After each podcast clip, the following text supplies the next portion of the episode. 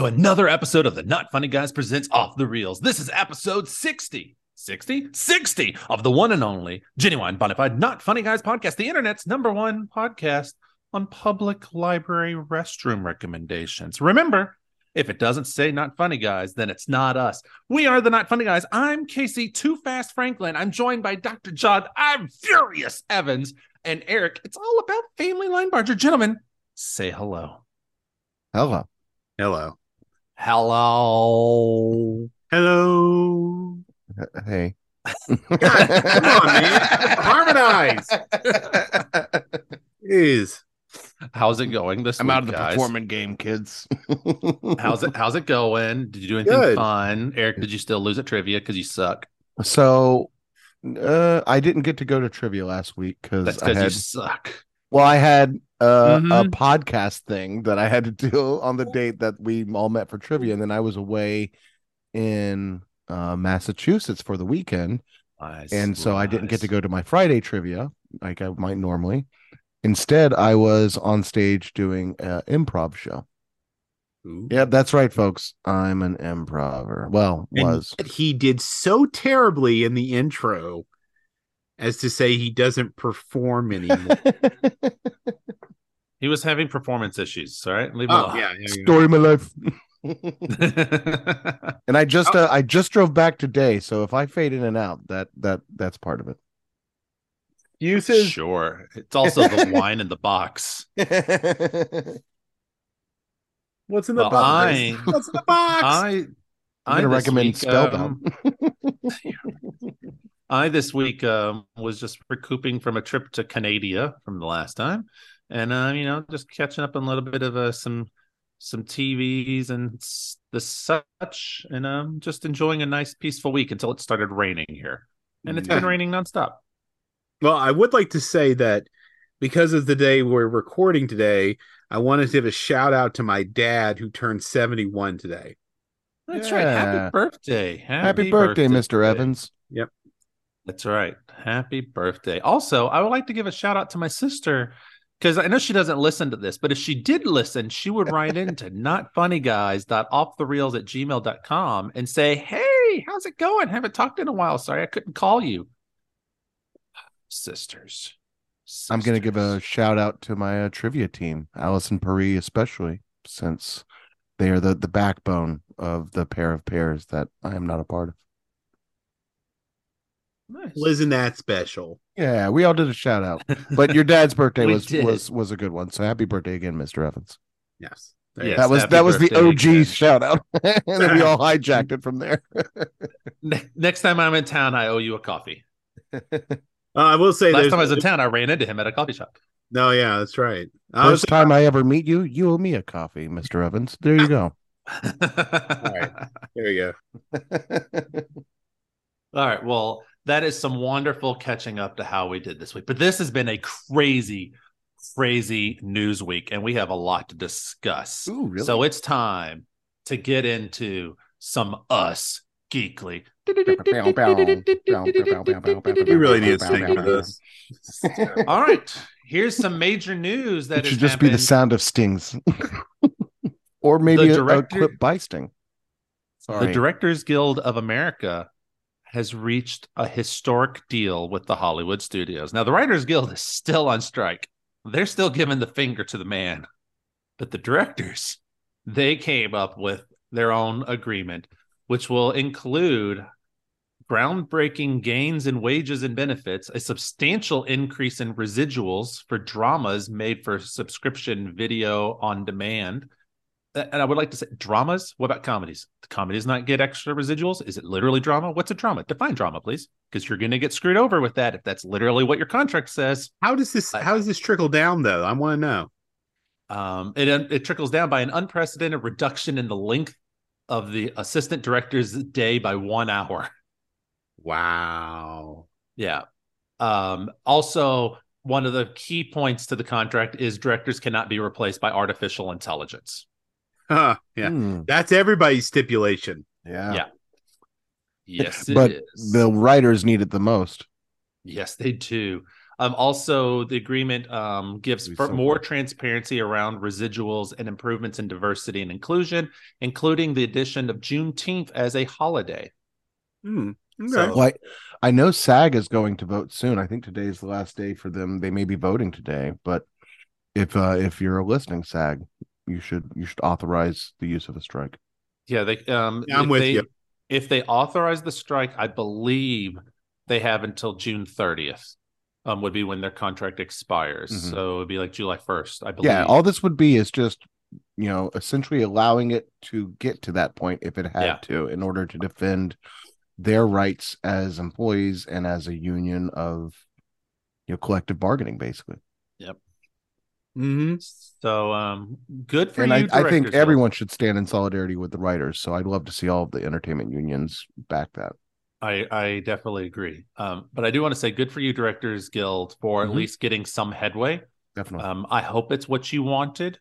Um, you at least were the potentially the least affected by AI, but it's coming for your job anyway. but it's good that they put it in their contract because now there's precedent. Yes, there was precedent. The act what SAG's going to use it for is that Tesla commercial where the AI generated Ryan Reynolds as a spokesperson for Tesla. That's that is what SAG is going to use. And one I've read an article earlier that that was one of the things they were going to that they were going to try to use um to be like no AI. So we'll see. We'll see how this goes, but I forgot Um, about that story. Was was Ryan? How does Ryan Reynolds feel about that?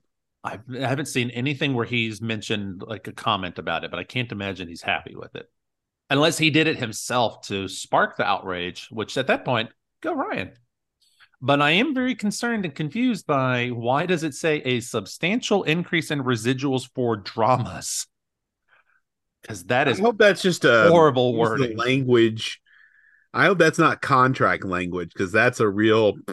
Yeah. if if that's contract language, that's awful. Let's just hope that CBS News, um, their writer putting in some weird, like language in this because that would be horrible if that's truly the case. Let's just hope So- it's verbiage by the writer of this article and not. Yeah, not a lawyer. Yeah. not a lawyer. So I do want to also we have another one. This is one I didn't add on, but I want to mention it real fast. Apple had their press conference today, the WWDC 23. Oh, And- the- mhm. th- they announced something that I'm going to say is a groundbreaking, revolutionary piece of tech, and it is the Apple Vision Pro headset. Okay. And it's a VR headset. It- It's like a combination of VR, AR. Um, Interesting. and so, like when this is what it looks like, I'm showing them the, Mhm. the viewers. I'm showing it. It to was them. always going to look good. I mean, it's Apple. Yeah. What's nice about it is this is also a screen.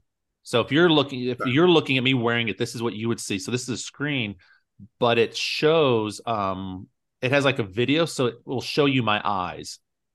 It'll like image. Oh, I don't know how I feel about that. It's a little creepy. We just got creepy. Well, it's it's so that it, like I would it- rather it show what I'm watching. You know, like hey, Well- you know, here's here's why I'm being weird. I was going to try to find a picture of it for you. Um, this is what. Where to go? Um, oh, there was it was there for a second. Um, let me click on this button, and this might hopefully. Oh, I just want to show you an image so you can be like, oh, it's not as weird and as creepy as like you. if Tim Cook has taken a picture with those on, that's the end of his career. Let's be honest. Or should I say Tim Apple? It's gonna be like it's no, it's gonna be like Dukakis when he put on that army helmet and got in that tank. so here we go. This is what it would look like right here. oh no, I'm Oh, And it's okay. on- it only- a little bit better. little It bit only better. does it when another person comes by. So there's little cameras right under here. And if those cameras sense you, then it shows you the person outside their eyes. So when they're talking to you, it's not as awkward looking. I'm curious Hey, to know alright, if it like here it is again. if it shows expressions or if it's always the same eyes. It is it is it is a video of your eyes in that moment. oh, 'Cause so you it's will be- recording your eyes. Yeah, you will be able to see them. And then um also Weird. when you get it, you can hold it in front of your face and it scans your face. So when you're in a Zoom call, it can show your face, a 3D modeled representation of your face. I don't know how I feel about that yet. I'll I will say this. I, I like that the eyes are like in a shadow box, so it's not just like a, uh, like 2D screen of eyes, yeah, which Yeah. is what I was afraid like one of those bad, you know, art. Well, Stu, No, you'll be able to personalize Art it so that you can have like anime face. Well, so if you're wearing, if you're watching porn like this guy, no one's in the room. This is what it looks like.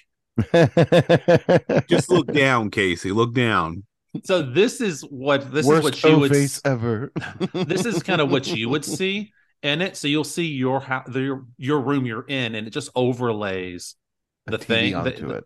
the TV or the screen. So actually, if I'm next to my Mac and oh I Oh have my that on, it will actually take the, it'll make my Mac screen go dark, and then it'll pop my Mac screen up in the headset for me so I can see it. guys, we're about to be in a privacy. world. This is basically like a a personalized privacy setting.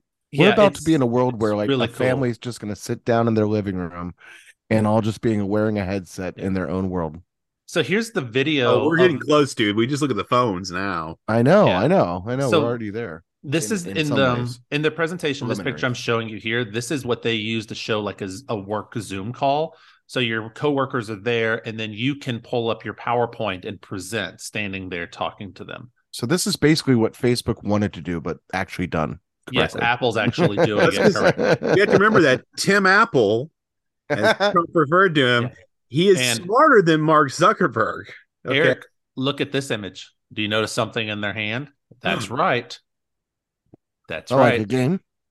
Is that Mhm. PlayStation? yeah That's a PS5 and controller. they're wo- and they're Really? inside With Apple? they're inside the thing also um disney announced a big thing that they're going to work with them on so disney's going to be a big part of this it's a huge Mm. this seems like a legitimate That's probably a good Huge. partnership for both parties because that would lend them a lot more credibility because if Disney's involved, they Mhm. bring a lot of properties. And so this is one of the from the um from their presentation this is one that they showed so you're on disney plus watching whatever and then it can pull up like you're watching mandalorian and now you can see like look to your right and pull up a star map to see exactly where they are in the universe and then look to your left and you can pull up a vehicle list and see like the vehicle they're flying in It's basically or- everything you were doing on your phone while you watch the episode, just so happens to be on a multi-layered screen in front of your eyes. Yes. And then they also did an oh, this will here's one for you guys. While watching the football game, you can pull up all the sports stats and have as many screens as you want around you. It's in 4K when you're watching it. You can even they even show doing um replays and then you can look down will be and amazing. Yeah. This will be like Yeah. Ready Player One. We're moving in the direction of Ready Player One. We t- we totally are. This was one of the things I like. They were like, if you want to watch the electrical light parade, here it is. We can just put it on the table in front of you, Huh. and you can watch it. Like there's some feel about this. really cool stuff. Um, Next I- comes the um, aptitude chair and gloves and boots and the running pad. Yep. I I do I do think I'm I'm a huge fan of VR. You both know it. I've mentioned it on this podcast several times. I love VR. Um, here's actually someone. What's the price? into A small Eric, you- car, All right, firstborn. Eric, you weren't at the uh, It is a small car. the night before party where we subjected uh, our Hatley. friends friends Hatley and Leia. Oh yeah, and Leia. Leia actually bought VR, VR. because of my demo for. Yeah, I and just there? watching them try to interact with it was hilarious. Um, so I, I just want to say I'm a huge fan of VR. I. I love VR. It's never gotten there 100. percent This I feel with the way they're overlaying it, and they talked about it's all they're going to do a lot of work productivity, Excel, um, Outlook, all of it will work with it. Zoom, Slack. I think that's the right thing. Strangely enough, have I'm gonna say, strangely enough, this could actually make it like a, a, a Zoom meeting like far more Yeah. like in person experience than previously. I could see an application there. I could Yeah. actually see it being used in the office space a lot. You know, you have your, I mean, I work in the IT sector, so you have your coders and stuff like that. Mhm. They go into that sort of focus mode. This is allows them to do multiple things at once and and just kind of isolate, which interesting. And in this picture, you can see how she's using it. That's the idea is that you can pinch and zoom and touch things and it's got eye tracking. So you what you're looking at is what it focuses on. You Yeah, can it's- um it's the opening of Minority Report. Yeah, it's, it's exactly like that. It's it's it's really cool stuff. Watch the Mixed the with. AI, we're about to start predicting crime, folks. Get Hey, ready. don't worry. Yeah, You now have your Oh, retinal scans for when those Yeah. advertisements target you. So the other thing well, I that's to the other thing. Is this going to be data that's available to buy? Essentially, like are our modeled faces out Hey, there well, for? Let me say something. It is Apple. They tend to be pretty good. technically security. Apple is better Apple about would do that. protecting your privacy Agreed, than agreed. most places. So Yeah.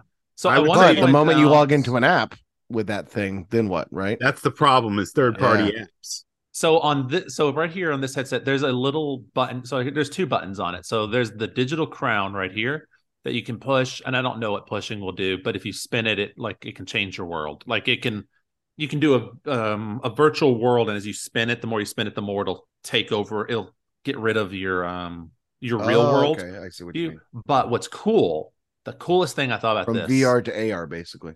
Right? You know, the augmented was- reality in there is kind of cool. what I thought was the coolest was this little button right here. You click that button and it takes photo and video in 3D. So then you can watch and play back things. They were like, if you want to relive your child's birthday party, go into the video, the memory of it, and you can watch it and it'll play it in spatial audio. So it'll be surround sound audio for you, and it'll be in like a 3D image. Okay, so Black you can Mirror. relive. I think it's just a really cool tech. I think Like, it's I haven't watched show many you. of those episodes, but one of them I did watch was all about watching the memories, and Yeah. it gets messed up. I know, but this, I mean, imagine how creepy and awesome this is going to be. I'm, I'm so down. You can also do Yeah, um, Creepy and awesome. I think that's one of the coolest pieces of this tech. I'm very I will say. It- Okay. Of all the pieces that did it, they seem to do it the best. yeah. So Eric, Eric, you asked how much it cost, Yeah, right? small small child, right? Small, Small child. car. What would you I- expect I'll to give pay up. for Which one of my first, my first, second, Firstborn, third first or born? second, yeah. Second born. You, I mean, you already got one of that, or no, Yeah. third born. You already got an heir and a spare. So what you are you got a William expecting? Henry already. I, I Casey, I Area. know the price. I know you know the price. So Eric, because Eric didn't pay attention. Eric, what do you think the price is? I'm gonna say like four thousand dollars. You were close, thirty four hundred. You're pretty close. Well, thirty five hundred actually. It's thirty four ninety nine. Yeah, but is that the starting price? If you want it real good, you want it in rose They gold. didn't. They didn't announce. That's the they didn't. They only. They only That's the announced this version. one model. They didn't announce another model. model. This is. Yeah. Let's be honest. This is the first one. In five years, it'll be normalized, and we'll all be shelling out, you know, five thousand dollars and and No, our I- firstborns. I think. I think it'll. It'll be like the iPhone. It'll just shrink down to, to more reas reasonable prices. But I think, think it'll become really just cool. glasses at some point instead of this kind of Yeah. head unit? Absolutely, at some point in time. Jamie Dimon a couple of days ago was like Apple was about to announce something revolutionary. It's going to change the world, just like the iPhone did. And I'm like, what the hell are they going to announce? And then I saw this. I was like, oh, okay, I actually do get it. This actually does have that potential. It's that cool. For anyone who hasn't seen this image yet, what I what I mean in terms of how are they going to make this look in the future? Yeah, ski goggles basically. Yeah, it's like ski goggles. Or, no, like- sorry, not, sorry, and when sorry. it shows the not eyes, it's even more so. goggles. Actually, Like it's more like under. goggles. Yeah, no, I think it's like more underwater goggles. Like No, It because just it doesn't, doesn't have cover the- the nose. it just doesn't have the nose guard. That's the only thing. Yeah, that's why it's ski goggles. Okay, yeah, it's, you, shut up. Anyway, it's really cool. It's cool. All right, so let's go on next news thing because that was just a cool one, and I love that, and I had to mention it. Um, are you ready for Very some cool, extra very cool. news, Eric? I want all the news. Give it to me You straight want up. all the news? How would you like In some more veins. Hobbs? Hobbs, Hobbs, Hobbs, Hobbs, No. Hobbs, Hobbs, Hobbs, Fast and the Furious, Hobbs spinoff. But it won't no be Shaw. it won't be Hobbs and Shaw 2, and it won't be Fast and the Furious 11. It will actually be Hobbs Fast X.5. So it's is it going to be what he was doing during I, that I have a feeling that's exactly what this is going to be. I love it.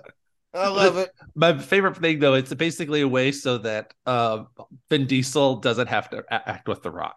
So I, I heard, and you'll probably listen to that episode now, so you'll hear it, but that he is no longer in the same room with Shaw now. For for actor reasons, for the same reason he's no longer in the same room with Vin, you know, sort of idea. That's not surprising just because I So know is it is it the Rock folks? I mean, controversial I- take. Is well, it the it- Rock? It might be Shaw because I know part of the contract stuff for Hobbs and Shaw is they had to have the exact same amount of dialogue. Like I the word count that. had to be the exact same. That's I think you told me that. That's that, That was feels nuts. very picky. Yeah. And I'm- Well, I'm- Well, like if you watch some of the old ones where it's him in the Fast and Furious franchise, like it's clearly written that neither Vin Diesel or The Rock can lose a fight oh, well, between each other. Between each other, especially. Like neither one of them can be better than, so to speak. Of course. Are you ready for some more news? I want it all. I told You you. want it all? In my veins. Fastly growing feuds are happening. So, Ooh. so I want to. I got to get into this. one a Oh bit. my god. So, okay, so Fast and the Furious, or Fast Ten, is not. the best So- movie ever of the year. Give it all the awards. It is amazing. It is not making the financial hit that the producers want, the Oh, shit. studios want. That Jon, get to the theater. No. It's, it's all Jon's fault. Um, my theory for this is twofold. First off, you put your movie out like two weeks after Guardians of the Galaxy. Mm. Then the next week you have Little Mermaid. Then you've Mm. got Spider Man. Then Transformers the next week. And then The Flash. What the fuck were you thinking was going to happen? Get away till Yeah, but- July. But where do they put it? There was nowhere to put it there's because this in whole year, Yeah, that's this whole year is stacked. So no matter what, you should never gone in thinking this is going to be a billion dollar movie. So that was your first problem. Yeah, but The is second- a cult movie. It'll- It is a cult movie, but hold- hear me out. Hear me. This is where sec- Cult the second problem comes into play. Movies, movie theaters were dying already before COVID. Mhm. COVID rushed that out. I've been to multiple movies. When we saw this movie and when I saw Spider Man last week, those are the two crowdedest movies I've been to since COVID has happened. And those weren't sellout audiences. no, So I, I was with you on this one. Right. My theory is audiences are like you you showed us that we can just sit at home and watch these movies and we know you're going to put these movies out digitally soon. And you're going to put it out for 25 bucks and I can pay 25 bucks and go see this with my, like all my family watch it here at home instead of paying 100 bucks for my family of 3 to go see it. Mhm. So I think As the writers would say, show us the streaming numbers. Yeah, and I don't think they. I would love to know this. Someone in Hollywood write in um, at not funny guys off the reels at gmail.com. I'm curious to know when they give us these box office numbers, do they take into consideration the digital numbers? So Mario Brothers, like two weeks after it came out, dropped on iTunes for 30 bucks. Oh yeah. It comes out on disc tomorrow. I'm wondering all those sales between the movie coming out on digital and tom- being released tomorrow. Do all does all that sales number count as the box office gross? Because if that's the case, I think Fast 10 is going to do very well. I think as soon as it releases Yeah. on oh, Friday, Oh yeah. What? No. yes, I When it- might have to buy it. when it releases, does that num do those numbers get counted into the box office stuff to bring the numbers back up? Because I bet you they do.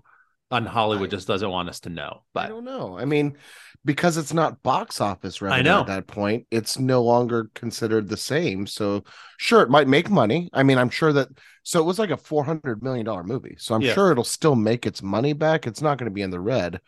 Um, yeah, it's definitely not going to be in the red. but I yeah, I mean it. But they it- set the margins for these movies' success rates so high. yeah, that's the well, they problem. they do that. that they don't make problem. like 10 times what they spent on it, it's like it's a bust. And Right. I'd, I'd be curious to see what they did with all the other fasts in terms of numbers and stuff like that because That'd be interesting comparison. yeah, Yeah. right it would be neat to see are we just are we truly trending down or is this not really a franchise that performs at the theater so much as it does in rewatches in you know smaller houses and stuff you know, like if you think about time lapsing things, like I'm sure for every one of these films, the budget has gone up and the expectation yeah. yes, it's gone up. But if you ever look at this, and Casey, you can back me up on this. this has You a ever go back and watch going the old the old uh Planet of the Apes movies? yeah. Mm. They literally cut the budget every time yes, they did. And still managed to crank out something that was viewable, Yes, Eh, which Well, is impressive. Well, That's here's the- there's a about the couple of them I think people 1970s and dispute you on. So well, here's it's not here's- great, but it's like it's this Well- strange opposite dynamic. i mean Well, man thing is technically watchable okay, but listen, here's part of the problem with these. Like the movies, four hundred million dollars to make it. You can't trim the fat because I want to just read off this cast list and you tell me which one of these guys you're going to fire or tell them they can't have their salary. Vin Diesel, Michelle Rodriguez, Jason Statham, Tyrese Gibson, Ludacris, Nathal- uh, Nathalia uh, Emil- oh, I can't pronounce it. Ramsey. I can't Way to go. his name. Sorry. Charlize Theron, John Cena, um, Helen Mirren, Brie Larson, Jason Momoa, Alan Richson. Um, is anyone else that's super big in here? That's all of them. Oh, uh, Pete Davidson, and then the Uh, one I'm Pete not gonna- Davidson. yeah. and then the one I'm not, and then the one I'm not going to spoil. Um, I, I challenge you to go find the who the one you're not going to spoil made a million Okay, no want- shit, yeah. Okay, I want just you for to go, go find the cast list for Tom. Uh, sorry for um, James Gunn's Suicide Squad. I know, but that's a big one too. I don't know what that. but one I want to know what the ca- the budget was for that. That's what I was going to say. I don't know the budget for The, that one the, off the top of my budget head. just for the actors on Fast and Furious X was a hundred million, so it was a quarter of the four hundred million dollar budget. Do you know what the ca- what the budget is for the Suicide Squad, the 2021 one? I don't have it in front of me. I was No. just curious Oh. because they're talking about another stack cast. I know. Um. So gross. That's box office gross. Does this say that's gross? I'm just saying that I think there Um, are ways of doing this that don't require you to go so quite so bloated. Yeah. Well, I mean, I'm sure Vin All right. also is like, I'm going to pay all these guys a ton of money. According to Google, who and slash Wikipedia, Yeah. the budget for the Suicide Squad by James Gunn Yep. was one hundred and eighty-five million. Yeah. so Practically almost half, but Yeah. slightly under.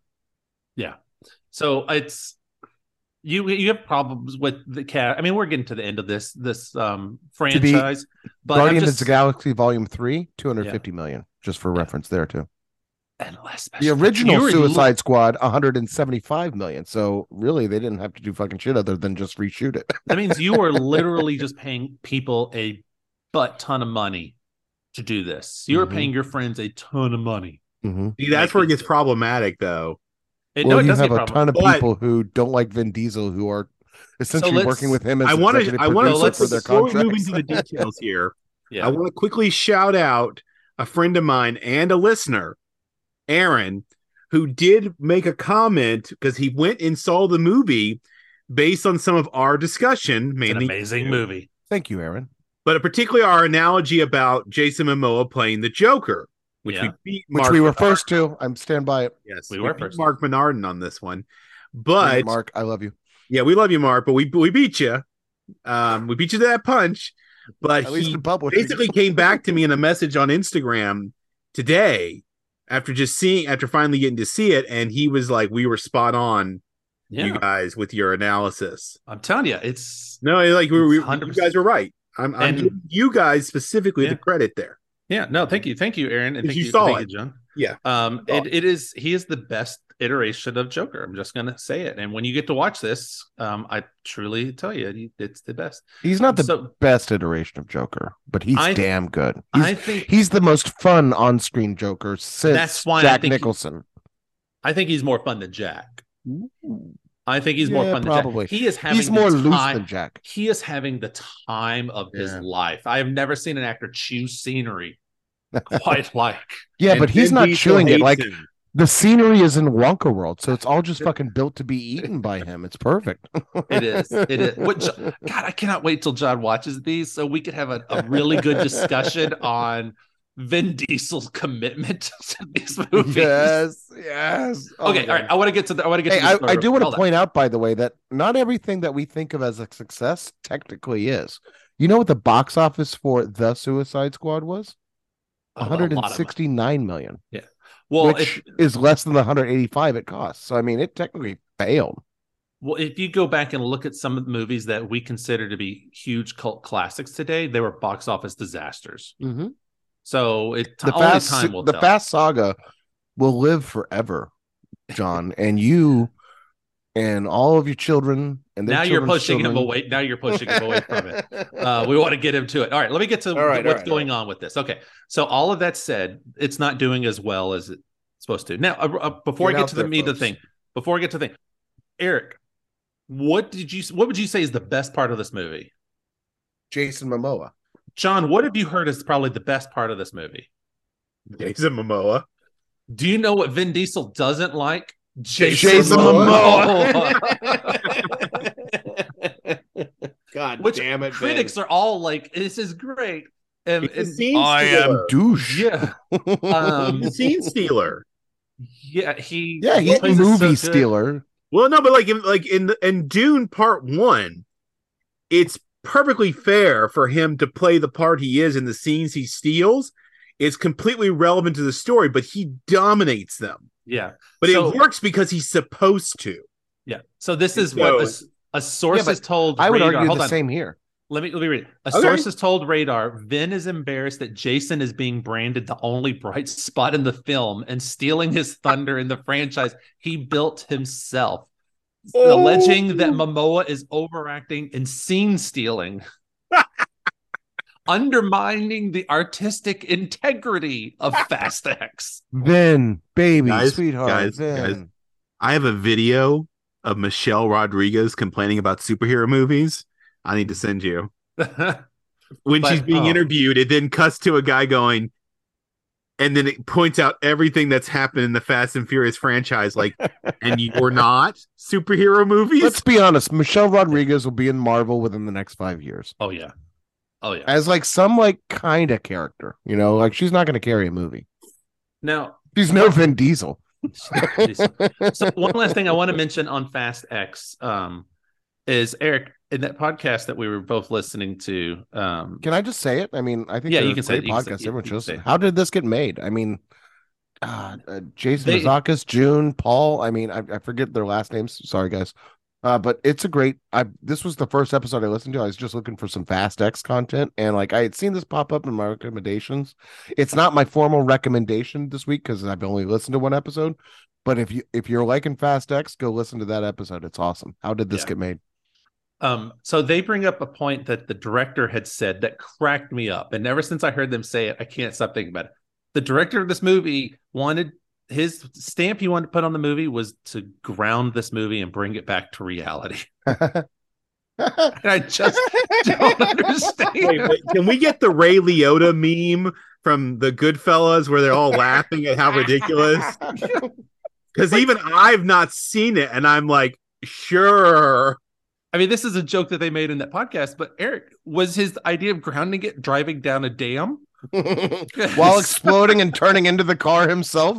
yeah, like, don't get it. pressing NOS twice, twice, folks. I don't think it works. Well, maybe it works that way. I'm not. I'm not a supercar guy, but still. so much fucking NOS. Oh my god. Anyway, anyway. I mean, I'm pretty sure he opened a can of NOS at one point and chugged it just to like make sure he got all versions.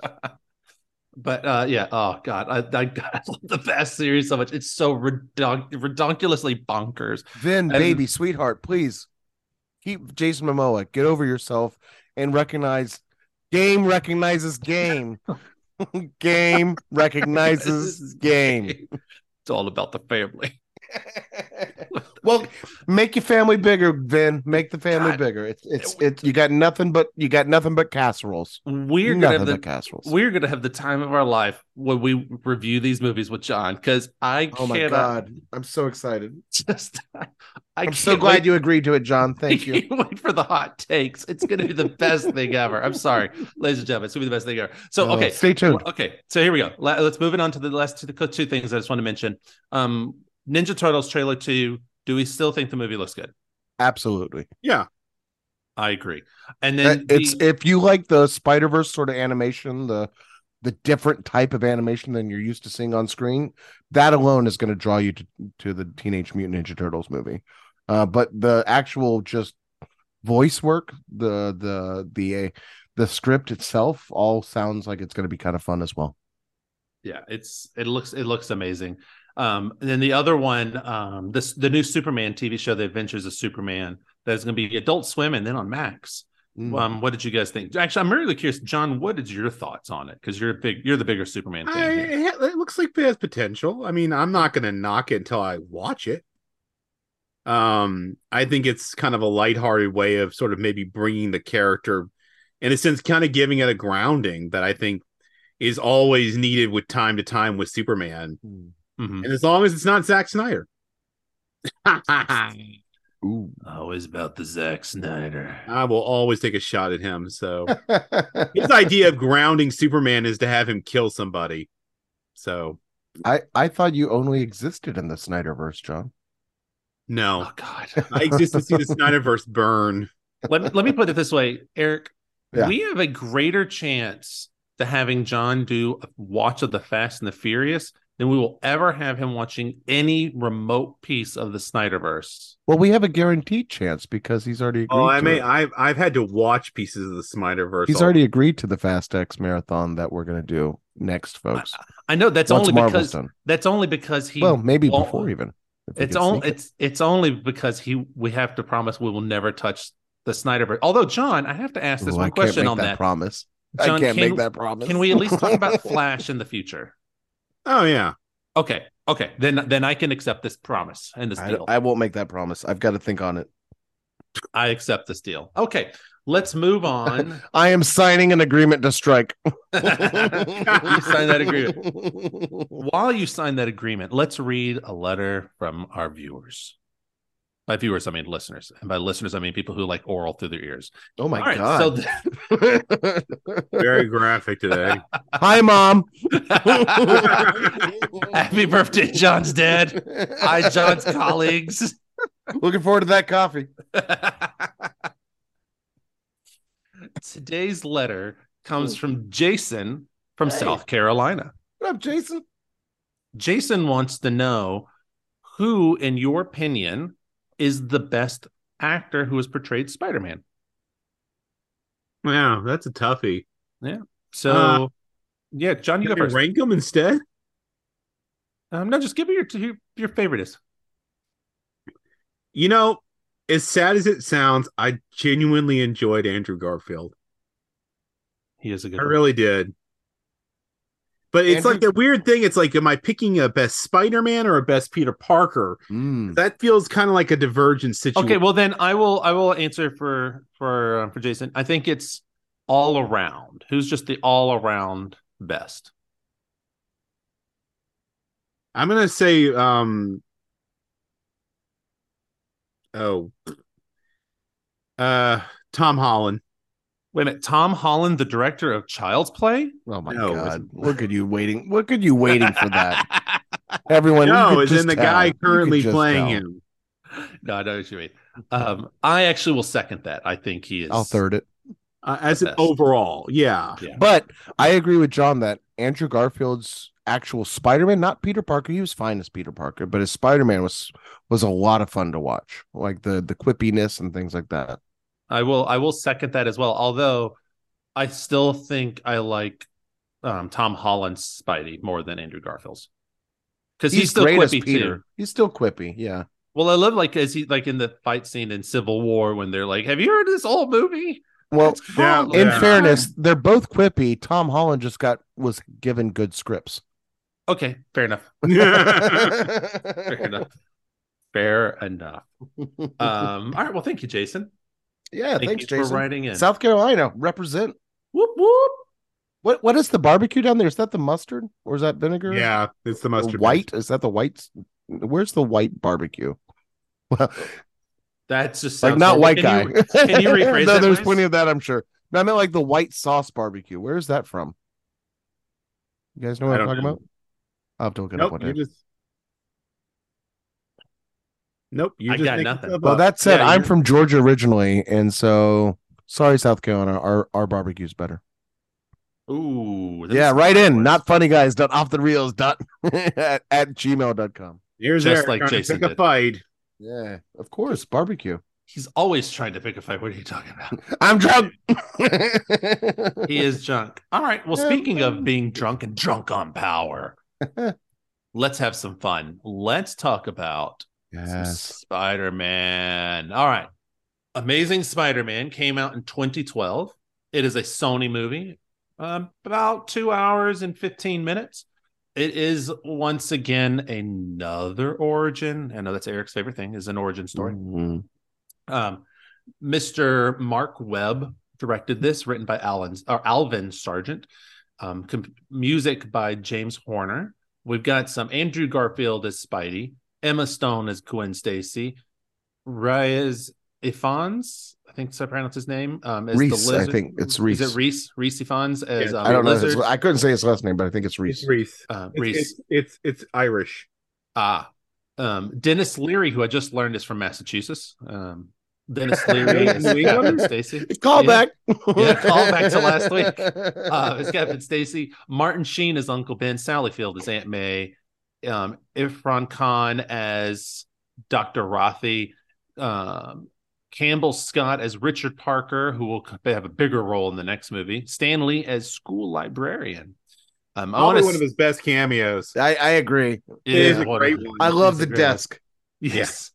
Um, Spidey's costume. Um, I'm just gonna go and say it. It looks the costume itself looks good, but I don't like the costume. It's a weird variation, and Lizard is just weird. So It's the Eric- long legs. Long legs, Spidey. At least they It kept is. it simple. Yes, And I will give him it. that. I liked it. They kept the storyline nice and tight. Yeah, just like that outfit. You don't feel So- Well, in the first one, we'll get there. but That's what I'm referring to. first one. I'm referring to this one. Don't get me started on the next one. All right, yeah, Not let's- see. we there let's will save it get you started on the next one coming Let's soon. Not there Get him yet. st- yeah. So here's what we got. So Eric, this is what he looked like at this time period in the comics. Now, all right, I'm the comic noob, right? We all know that. So, That's why. That's why I'm showing you the images. So you and can here's see. my question, right? The Amazing Spider-Man, the amazing tag of that. That's the first. what is that distinguisher compared That's to all his the real various title. That was the real original title That- he yeah. had after his That's- appearance in Amazing Fantasy. Yeah, so it- in Amazing Fantasy, um, he appears in the last issue. Then the next time he appears is Amazing Spidey one, and then there's Spectacular Spider-Man. Then there's Web of Spider-Man, and then there's Spider-Man. Was, was Tobey Maguire technically the Amazing Spider-Man as well? No, and they, so he is now referred to in the um, MCU. Even though, even though we're not there yet, he is officially referred to as Friendly Neighborhood Spider-Man. We're technically there. These are MCU. well, but I meant like I meant the Tom Holland aspect. Wait, he's the When we- friendly neighborhood Spider-Man. Yes, because that was also a tagline Also for a title. Spider-Man. Yeah, and a title for the comic. But Amazing Spider-Man is the, Is the original, original. Spider-Man title. yes, he was the friendly neighborhood Spider-Man in Amazing Spider-Man. This is the title from which all other And what titles is Yeah, from. here here's the here's and the what is Tom cover. Holland's then? I mean, I, I know I'm He's skipping just ahead. Spider-Man. All right. He's MCU Well, Spider-Man. Yeah, We'll have to he's get just he's just no, he's just Spider-Man because there's a title, a comic title Yeah, of. Spider-Man. There were these are all the titles. Damn There's it, Marvel. Amazing Spider-Man, Sensational Spider-Man, Spectacular Spider-Man, Web of Spider-Man, Spider-Man, Sensational Spider-Man, Friendly Neighborhood Spider-Man, Ultimate Spider-Man, uh, Miles Morales 2099. Spider-Man. What's Spider-Man your favorite Spider-Man title? Yeah, like you could do. A, yeah, I could do a top huge ten on that. I'm not gonna. Yeah. I'll leave that to you, Jon. I've already figured out mine. You guys can Okay. cheat if you want. right, all right. So those were those. So here is what. Here's his costume. Um, I like it. I just I can't. I do not like this costume. I'm just. I really don't like. I mean, I love it. He's a lot sexier of a Spider-Man. Let's be honest. Andrew Garfield rocks that that outfit a lot better he than steps Tobey it up Maguire. from Tobey. He does. But Tobey- Step it up. Can- I feel like Tobey was a like it was like a Power Rangers moment where like he's Yeah. the actor and then someone else hops in the suit. Yeah. If if it was not CG to begin with, because Yeah. there were a lot of swinging CGs. So here's um. That's what she said. Here's here's what here's what Gwen looks like. In the wow, spot on, Emma. Yeah. Here's Actually, um. This really. is the ultimate version of of Gwen, That's and then um, my favorite so far. Yeah, and then obviously Uh, Gwen. This is my favorite. That's my favorite. Yeah, Yeah. I Emma thought Emma Stone- Stone was a good Emma. Oh, was a- was- so I thought she was a good Gwen Stacy. Emma you know, Stone is good in everything. she Bryce. Dallas Yes, Howard actually recently commented about she went with her dad Ron to go see the new Spider-Man and she literally let off the post on Instagram saying from a former Gwen Stacy. I was like, Yeah. nice. Nice. So here's um. This is Lizard. So this is his first appearance. So you can see what he looks like. Can I say that that was kind of a weak villain? I, I mean, I know he's a main villain, but it just didn't fill out the movie like I wanted it to. It was so focused on the origins of Spider-Man. I know. well, I and like then- the fact that we at least tried to is what we address. I like And the they fact totally- that we tried, tried to address his parents. Yes, And they do try was to that? address them. Is that is So- that a thing in the comics though? It's a It, take. it is. It's Yeah. a take uh, on them. Hmm. uh, well, I'll get into I that didn't in a love second. it. I'm not gonna I- I lie. s- I, might I I, might beg to differ. I want to mention real quick for the lizard. So the storyline that we watched in this, his original first issue storyline where he makes his first appearance, where he's in Florida, in the swamps of Florida, his master plan, the lizard's master plan is I'm going to inject the serum into reptiles and the reptiles are going to rule the earth. Not Dum, far off. Dum dum dum. Yeah. so that is that's it. And then Peter convinces J. Jonah Jameson to um send him to Florida to take photos of the lizard. Wait, Florida, of course. of course, it's Florida.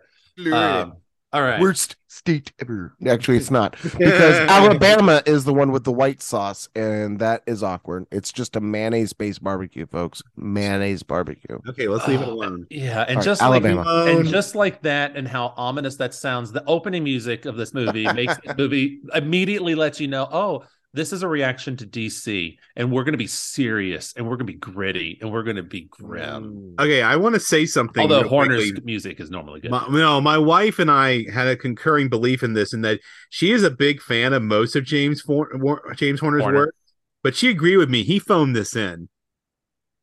There's like I- one or two little bits that I think are good, but yeah, I can I can say that a lot of it. Impressive. Oh, but there's a spot. say Oh wait, A worse opinion about the next film.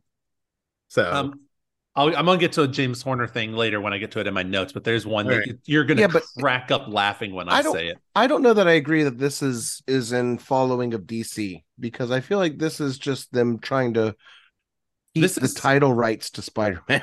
No, and I meant by I didn't mean like that. What I meant by this, I'm pretty sure Man of Steel was before this. no, Maybe, but Oh, Iron you're Man was like it four wasn't. years His before. this. First. Oh, you're right. So this would have Man had Steel, this would have had 2013. to this would have had to been a reaction then to um the Dark Knight or Yeah, this could have been a um, reaction to Nolan's films. Yeah, but it's Yeah. definitely a Maybe. darker tone than Marvel had done. Even though this is Sony Marvel, it's still Marvel, and so it all gets confused in normal Mm. audiences. So I have the right to be confused if I want to. I don't know how dark I'd agree it was, but we can move on. Uh, the opening music is just ominous as can be, True. and then I mean, it's a- Arguably, so was Tobey Maguire's. no, Tobey Maguire's is fun It was, and a- it was ominous It's Danny fanfare at Elfman. times. Danny Elfman had a different like tone Yeah. to his score. I mean, Danny I mean, Elfman like- always has a slight haunted Okay, sound. Yes, okay, Eric. that's But then the, the first scene that we see is a kid just simply playing a game, running around his house. Dad, Dad. The parents grab him and abandon him.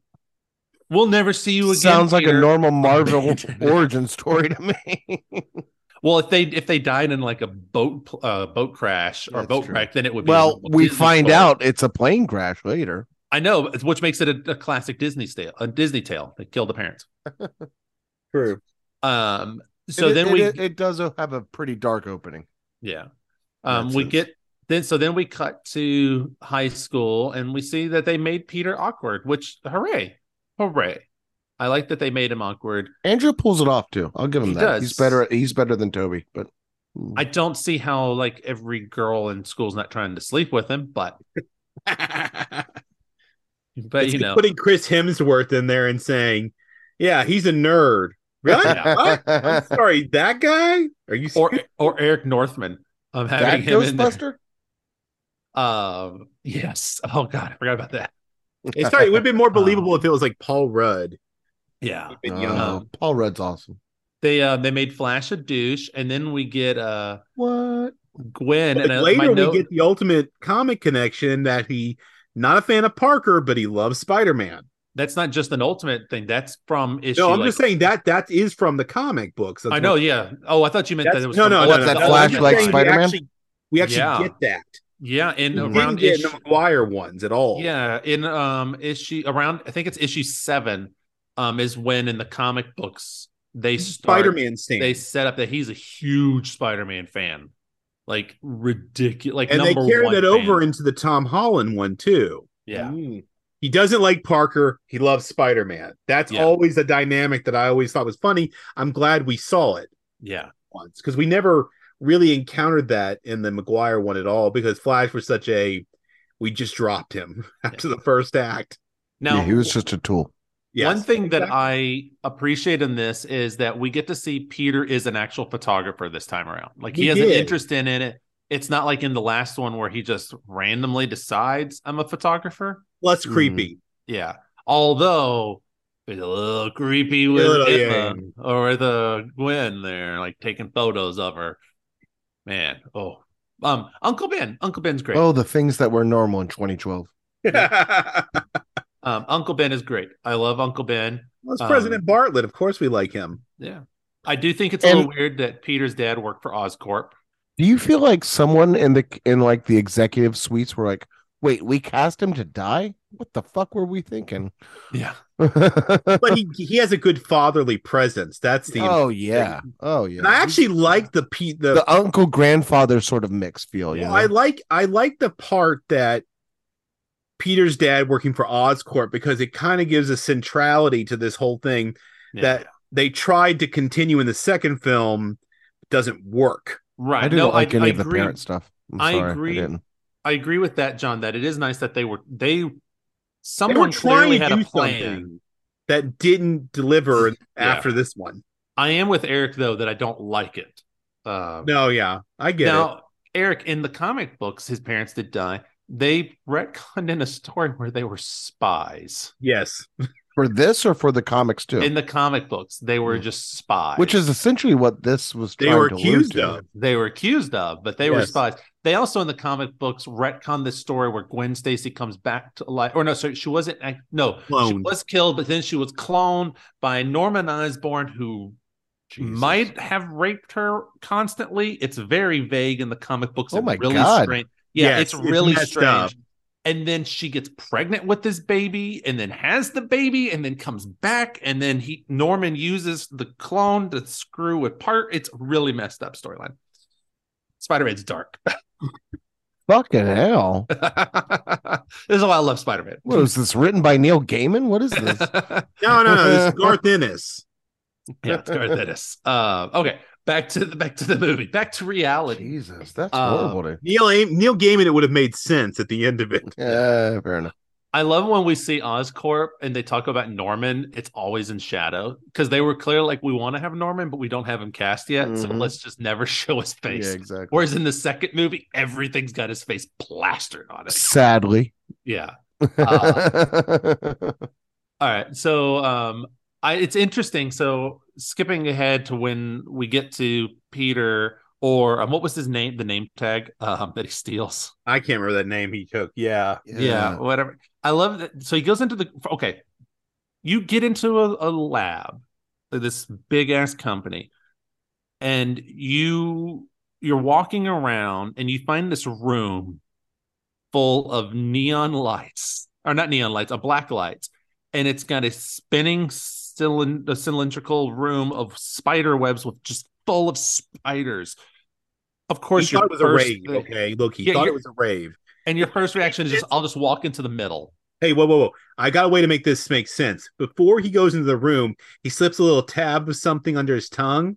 Yeah. Then he walks in, and it makes It sense. does. It does. What? D- Jon, did you notice in the Some room sticks.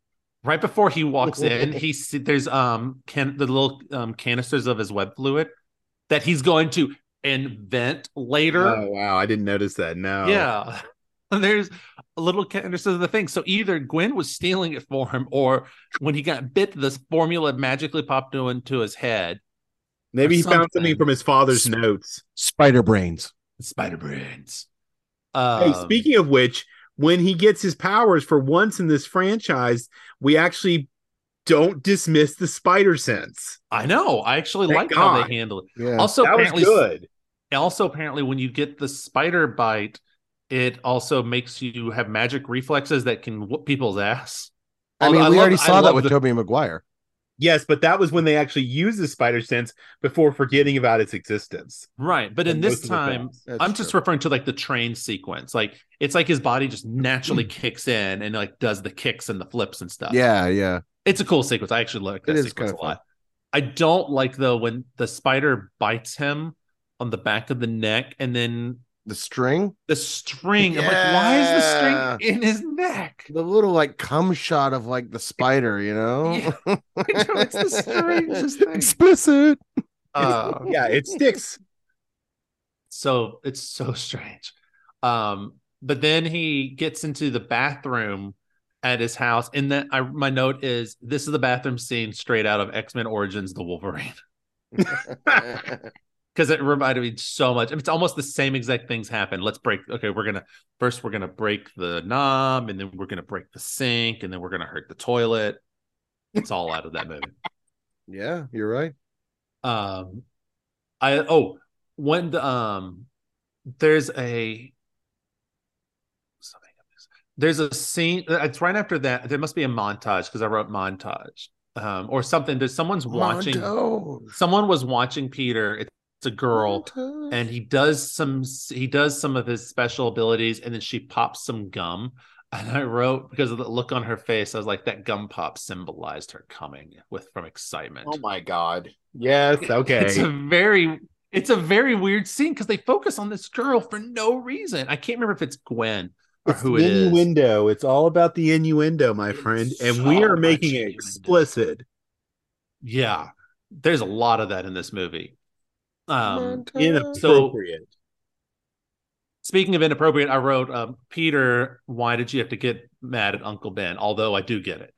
Um, I understand why he was frustrated. I get it. It's just very tough. It sucks to see, uh, to see that scene. And you know what, Peter, Peter, Uncle Ben wouldn't have died if you would have just stayed at home or just Oh, stopped that. man. But no, no. The guilt. Also, when he jumps off of the building for the first time to test his web shooter, if you think about it, if he had been, this is his first time doing it, he tests it for the first time ever. He jumps off that high rise building. If he would have been a split second left, he would have been dead. Yeah. Just flat out, flat out dead. Um, now we get to the quippiness that we were talking about. I love the no, no, no, no, no, no, no, not a small knife. That's my weakness, small knives. I love that. That gets to the nice quippiness. Eric, what are your thoughts on the quippiness of Peter Parker here or Spider Man here? Oh, Eric, yeah, I, I totally get it. Totally get it. Jon, what are your what are your thoughts? I like it. We we always need more of that. We do. We do need more of it. And also like needing more of it. It's an hour into this movie before we even meet the villain. I know. An hour. I will say it's a little I'm a little critical of that that it takes so long for us to get into that at all. And this movie does not have good pacing. It No, does it's not have awkward. Good pacing. There's moments that have great pa- pacing, but It it had a lot of promise Spider-Man. though, like coming out of like a reboot of Spider-Man. You're like, oh, this this could be a good franchise. Yeah. And so even though it had bad pacing, it felt like it was still a good Spider-Man. So, Eric, I'm going to come back to you for a second. Um, I don't think the audience could hear you a moment ago. Um, Sure. I could hear you clearly, but what were your, what are your thoughts on Spider-Man's quippiness? I liked it. No, I thought I thought I thought that was ideal. Like I guess like it was he was pretty quippy. He was fun, almost almost too jokey. you know, at times maybe like in the sense of like he he had a he had a line for every you know bit of the fight. you know, every punch Mhm. thrown, every kick made, you know, every s- spider web shot he had some sort of quip for. Um on one hand, I liked it because it was a change from the Tobeys, you know, in the sense that we did have a quippy Spider-Man, which from what little knowledge I have of the comics is pretty accurate compared to to Tobey's um friendly neighborhood version. Um but but yeah, that said, I thought that there were a couple moments where it maybe went just a little bit like much and it was a little snark. I don't, oh, snarky's not the right word, but like, No, snarky, I think is right. yeah, like, I don't know. But yeah, it was good. Like, I, I ultimately, I liked it. Like, I thought it was a lot, it was an improvement compared to where we were at that moment, right? We, you know, not thinking of Holland to come. We're making progress in certain areas. So, since you like that, Eric, can you tell me what are your thoughts on the lizard now that we've got an hour in? We're almost into real time where he actually shows up in the movie. this is our podcast. Lizard. thoughts. I um I didn't love the villain. I I actually so all right. So in terms of a of a portrayal of the lizard, it kind of sucks because he's a little almost too humanized. I wanted a little more gator or croc you know, feel to him. Yeah. Um, that said, Motivations are just weird. yeah, or snout, Although you know, he snout in doesn't- general, in- right? Not in, a not a in his original nosy first type deal. he in his original appearance he does have a little bit more of that human nosy but yes i agree i wish it had been more i don't know lizardy That said, I wish I we had like- a clear understanding of his motivations. That's the thing I felt was lacking. yeah, definitely. Yeah, yeah, he he, had, like he had like split personality there's like a scene in the sewer later where he's like the lizard's talking to him like oh i killed them all killed them yeah. It was like we're doing a knockoff of the Norman Osborn and Willem Dafoe. A bit. yes It's a little bit derivative. not good. Yeah. No, it was not good. not a good way and, and I, I have no problem with the actor, with with, with any of that. and he's don't fine as a Kirk character. Connors. But I feel like Yes, he's, good at Curt Connors. You're right.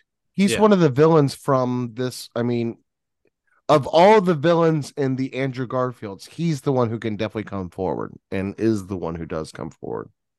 If I'm not mistaken, in Tom Holland's later. um he's one No, of them Electro too. Electro's Oh yeah, you're also. right. You're right. You're right. Electro shows up as well. God help. all right so we get As a much he's- better version. Yeah.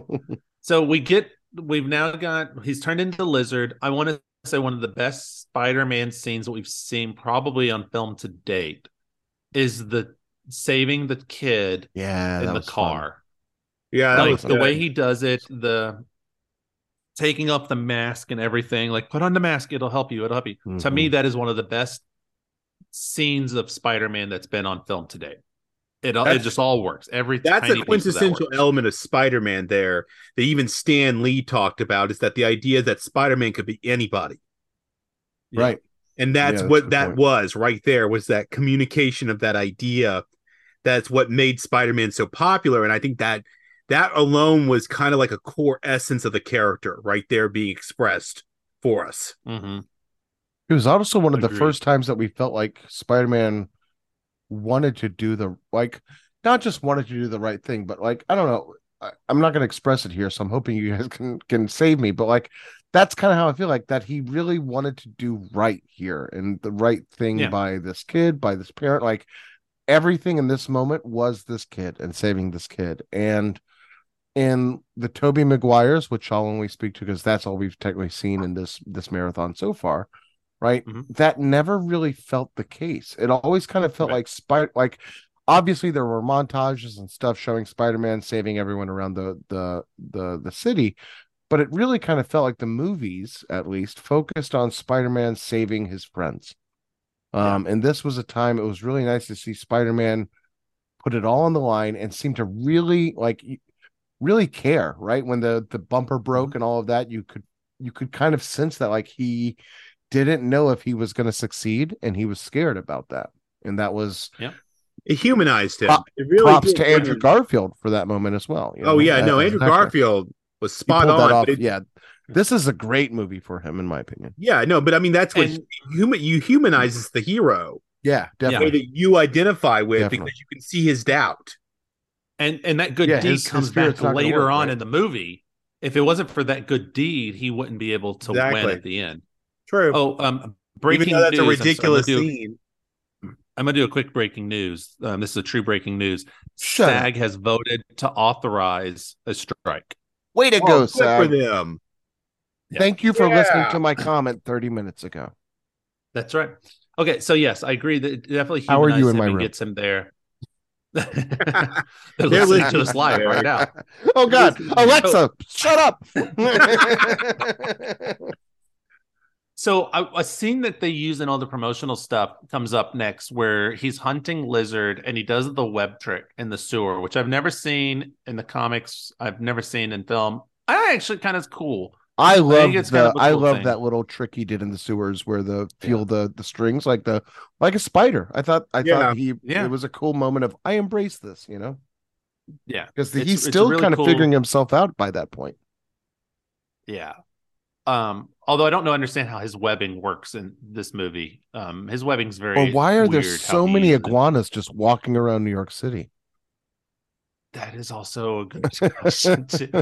like so many iguanas just around New York City. They weren't newts. It's it wasn't also- like they were normal urban newts, you know.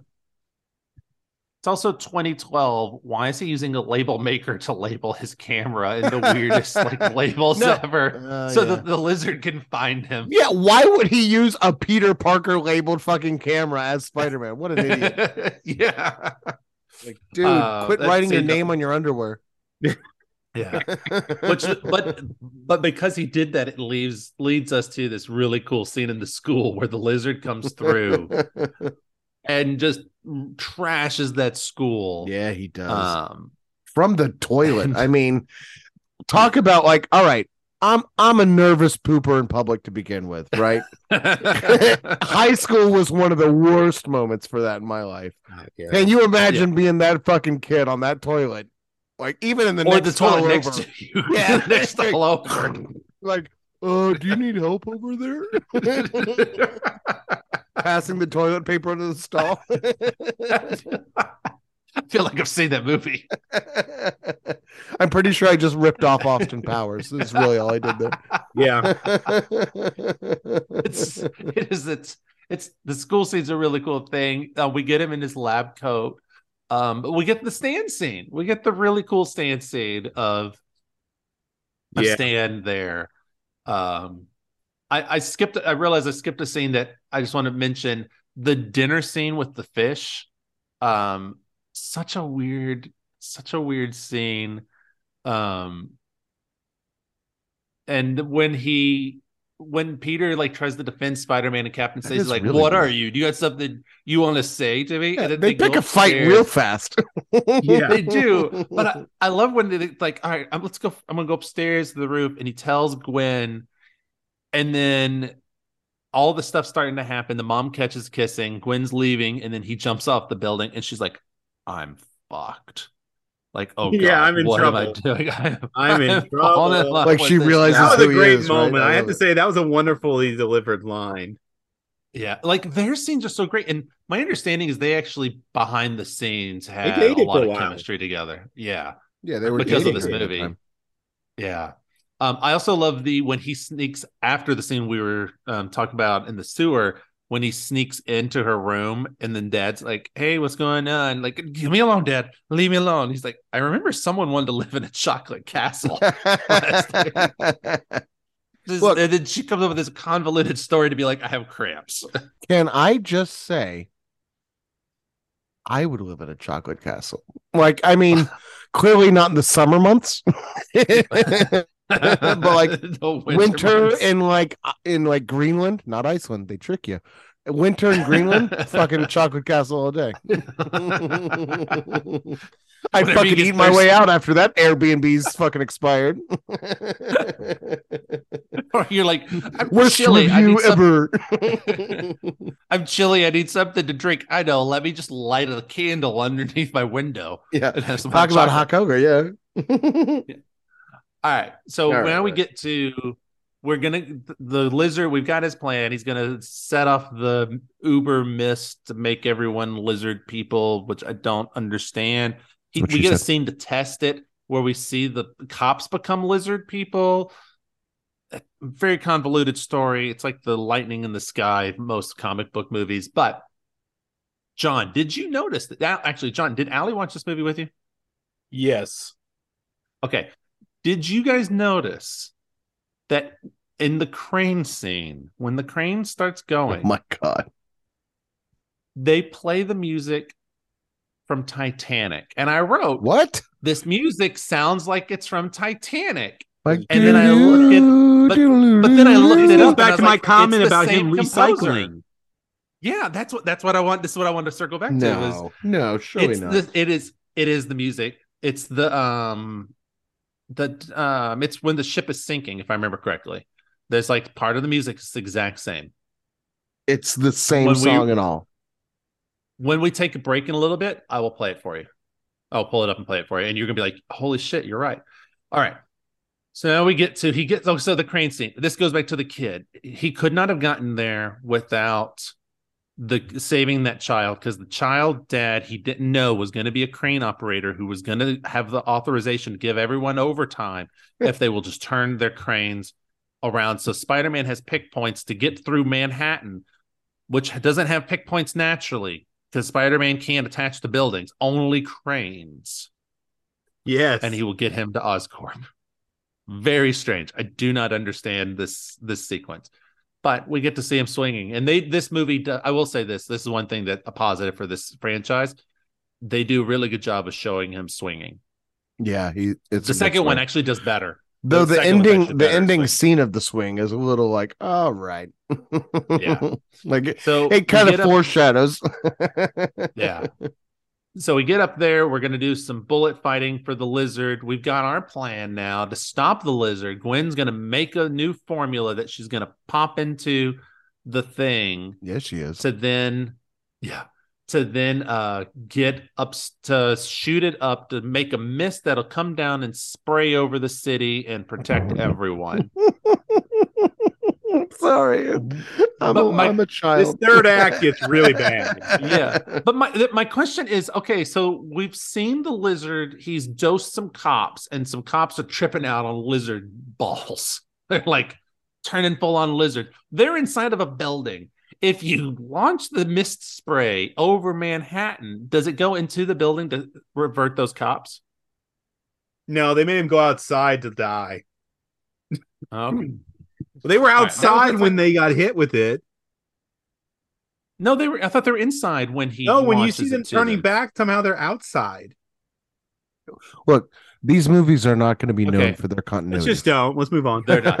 all right so all right so we get to the we get to the fight and um captain stacy gets killed by the lizard and his famous Promise me, final words Peter. are with Promise me. with great power fucking comes great responsibility i mean no. don't you ever touch gwen. Yeah.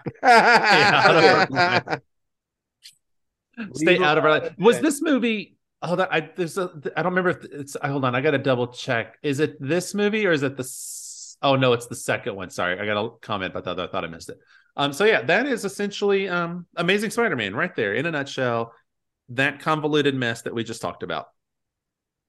So it's what we're gonna actually pretty good Eric- folks. I recommend it yeah it's it's not a bad movie i don't it's I not don't bad it's not movie. bad yeah that's the thing it's it has problems but what movie doesn't have sure problems yeah well what movie So- what marvel movie outside of the mcu and even then doesn't Good point. So without doing, we're gonna do we'll do our ratings on it after we do the second one. Just your final thoughts on the movie. No ratings. No, you like it, you hate it. Just if you have any final thoughts. um if you if you compare it to the origin of Tobey Maguire, it is a better Spider-Man story. And it is enjoyable. It is a fun movie to watch. You're right that it has pacing problems, but ultimately it's enjoyable. And I think that it shows a good opportunity that was never taken. Yeah. In terms Jon? of casting and and kind of Yeah, no, I, I kind of agree with that take. I mean, it got a little got a little weird. I mean, I'm glad to see we had a better, you know, I'll give it this. There's a better representation of the Stacy family in this film than Yeah. than the and then Spider-Man 3. So, but they kill as many people. you know, I like that we I like that we were trying to do something. It's just that what comes after this kind of really sours it. Mm, Yeah. It We'll really takes the hit for what comes next. Yeah. I will say if you can trim 30 minutes off of this movie, yes. I think you might have a, a good movie. But I think Yeah, what you need no. to trim out is the lizard. so it ends so with- no villain, it- folks. it ends no there is a villain it ends with peter jumping off her roof and her going i am so fucked cut the credits make Instead, we get make her. Denis Leary the villain. Make it a like a Batman and Gordon learning to love each other sort of movie instead. Like don't don't kill Leary. He's awesome, folks. Denis you kill Leary's Leary and you kill cell. Martin. Like what the fuck? Like this movie Man, knows how Eric- to waste its talent. i'm bringing that back up next week i'm just leaving it at that so eric like bringing things up again next week can you please Every give us a recommendation My God, a local library, you say? Well, a local library since so I did New York last week to start us off with the Tommy Maguire Spider-Man. So we're not going to stick in New York this week. I like to try to change it around if I can. You know, news forgiving. Um, that said, I did want to pay homage to our best Gwen Stacy so far, and that is Emma Stone, who is also my favorite Emma Stone so far. And so, to that end, uh, I am recommending the Civic Center Library in Scottsdale, Arizona. Uh, that is Emma Stone's birthplace, as I'll get to in a minute here in the uh, in the facts here. Uh, but the Civic Center Library, like I said, is in Scottsdale, Arizona, right downtown. Zip code eight five two five one. Uh, some quick facts about it. Actually, I had to kind of go fishing for facts a little bit more. Uh, thankfully, Wikipedia, I, I kind of have a, a bit of trust in these days. Uh, so I did pull some of my facts from there, but the the library itself and their webpage uh, isn't as informative as some of the other libraries are in terms of its history or about us sort of section. Uh, that said, from what I could find, the Scottsdale Public Library was started in the summer of 1955 uh, by Lou Ann Noel. I hope I'm pronouncing that right. Um, and Beth Fielder, located in an unair conditioned adobe house, uh, which at the time served also as the community center. Uh, the library was originally open for only about two hours, uh, or give or take two mornings a week. So, really, you had four hours a week to go to this library. Um, and its co- collection consisted of about 300 books at the time. Uh, 1955, I think we could have done better, but hey, you know, we had something. Good, good on you, Scottsdale. Uh, then in 1960, uh, the city itself assumed responsibility for the library. Okay, so they took it over and hired the first professionally trained librarian. Uh, so that's 1960. A little bit later, the city hired uh, additional paid staff, right, to really make it a, a functional library. Uh, as much as I respect and love all the librarians out there, um, I'm sure it's helpful to have a, a, at least one extra person in the library with you. Um, and they uh, they kept up with the demands of the community, and and eventually jumping forward again. This is from 1969 to 1968. They opened a new 30, 37,000 square foot uh, main library, which in is the Civic Center Library in terms of the Scottsdale Public Library system. Um, so again, this is located in the hometown of Emma Stone. She was born in Scottsdale, Arizona, from all the information we could find. Um, if you're going to that library, I recommend you do, as with every library. Uh, you can go any day, including Sundays, uh, between 1 and 5 p.m. Um, any day between 1 and 5 p.m. Most days it's open at 7, but on Sunday it opens at 1. So that's why I say any day between 1 and 5. Um, and the Civic Center Library itself has 73 public use computers. So if you are in nice. Scottsdale and could use an extra computer every so often, I recommend your library. Um, so again, this is the Civic Center Library. So who would have guessed? It's located in downtown Scottsdale, in walking distance to the Civic Center of Scottsdale, as well as the Museum of Contemporary Art is only a few steps away, and of course, one of my favorites of all time, or or of every city, uh, the Scottsdale Center for the Performing Arts is simply a few steps away. Again, it's the Civic Center, so there's a lot of like civic buildings around there. So not only some of your museums, performing arts centers, and stuff like that, but also your government buildings and facilities like that. So if you need if you need your public courthouse, it's probably right there. Uh, but yeah, the Civic Center Library in Scottsdale, Arizona. Awesome. Thank you, Eric. I will check it out next time in Scottsdale. You should. You should check them all out. There's four. There you go. Thank you so much. All right, ladies and gentlemen, we're going to take a quick break and we'll be right back.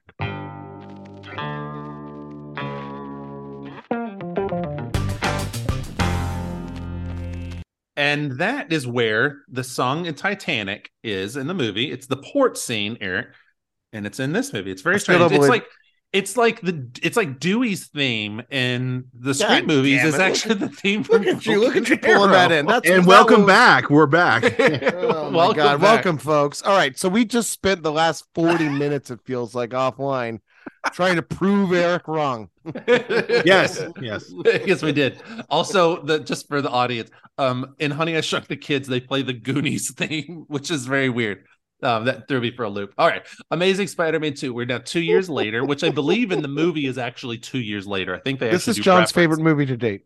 God, please it don't is. ever say that again oh. I come and find right. you and punch you. All right, hold on, hold on, hold on. So It is longer than the first one. It's almost God, two and a half yes. hours. They Wow. Mark had Webb, to get all the good in. yeah, Marc Webb comes back. Alex Kurtzman and Roberto Orci um, write it. Um, Han or James Horner is gone. It's Andrew um, Kalinsinki. I think that's how you pronounce his name. I don't know, but there's another one. I think um, there's another person who is famous who did a No, song. this. there's a couple people. My wife and I looked this up. Yeah, there's a Okay. bunch of them. There's these guys who are part of what's called the Magnificent Six, and Hans Zimmer. That's what I was gonna say. Hans Zimmer. I knew he did. He like a, he has a piece in this, a small piece. Yeah, I know it's not. It doesn't seem to mount much. it does. Whoever these other guys, they're not that great, yeah. my opinion. Um. So the cast, it's essentially the same cast, with the exception of we've lost Uncle Ben. Denis Leary is gone, but not. Um, we do get Stan Lee as a graduation guest. We get Yeah. Jamie Foxx as I know that guy. Split second Stan Lee watch. Yeah. Um, Dane DeHaan as Harry Osborn, Colin Ugh. Feore as um, Minchkin, um, Felicity Jones as Felicity Hardy, or sorry, Felicia Hardy. Sorry, Felicity Jones as Felicia Hardy. Um, He she is wasted in this film. Well because she was gonna be Black Cat in another movie. The next movie would have had Black Cat in it. Oh, So we lose her. Paul Can I- Giamatti as Rhino, What BJ Novak as Alistair Smythe, and Chris Cooper as Norman Osborn. can I Um, can I just say I never thought I'd miss James Franco. Yes, yeah. God, I miss James Franco. like ne- like let me let me go deeper than that. I never thought I'd miss the acting styles of early James Franco. Casey, Casey, so who plays Harry? What's his name? it's Dane DeHaan. Okay, he is literally trying to be a knockoff of DiCaprio in this film. Yeah. Yeah. His whole He's, bit feels like um, it's a knockoff DiCaprio. I believe his first movie was Chronicle. That's where he get that's where he rose to fame. That's where people like loved him in Chronicle. Um so costume notes. I want to say Spider-Man's costume actually looks good in this. They fixed the problems that I had with it in the first time. Electro is a hot mess and Oh, Goblin God. is pure awful. So Was Eric, Electro even a character or just like a He's a real- whininess? Like I don't know. It is Oh, I know obvious they mean. were aiming for a Sinister Six and they blew it. Yeah. So Eric, This, this, has is a what, Spider-Man three stink all over it, but worse. Yeah. Is So this it's like- Spider-Man three scene? Well, stink. Him on the landing Stink. American flag? No, it has Oh, the yes. Spider-Man 3 stink of we're trying to make three movies be one movie. Well, no. All right. Yeah. So Kinda So nonsense. here's so here's so this uh, movie and let me let me speak real quick this goes to my point of like more than two villains kills a movie generally yes, It really does. you There's a cannot few- have there's a more few than two villains instances in where fact if you works. have two villains you better be fucking damn sure that both those villains are going to hold the movie because more than one villain could easily go fucking downhill that's my thought It leaves But- not I enough can see room for development. to that end a lot of undeveloped nonsense in the mist. yeah well, well to that end you still got to have one good villain too in a superhero Well, that's movie. the thing. If you have Yeah. one, otherwise good you have the amazing focus. spider-man one well, you focus and you then have something to build on where Yeah. you're not just simply building the character arc, but you're building character arc A for both the hero and the villain. the world yeah Or you have one major villain and like he has two minions, like Shocker and I don't know, the Spot or whoa something. shocker what is this college Sorry, that was an easy low hanging fruit. We'll was come it. back to Speaking of in shockers. film. all right, all right. So Eric, this is what he looked like here. Peter Spider-Man's never really changed. He's pretty yeah, much that looks just like same. Andrew Garfield. Yeah, I mean, like here we go. There's Andrew and there's um, Emma. So you they've they've changed the costume. He actually has now the uh, the classic Spider-Man suit. They even like give Yes. him the white eyes. But so still I, the long legs. well, because he's Andrew Garfield and he's Oh like no, the long legs Spider Man. That is. Okay. yes, yes. First Okay, off, so note here, I'm glad that we got to follow up on Peter's parents. I do do like that they followed up on Peter's parents. That we got to see how the rest of because it was obviously Really central to what they were trying there. to do. They Yeah. really shoved it in there though. Well, they did, and it's because it doesn't pay off either.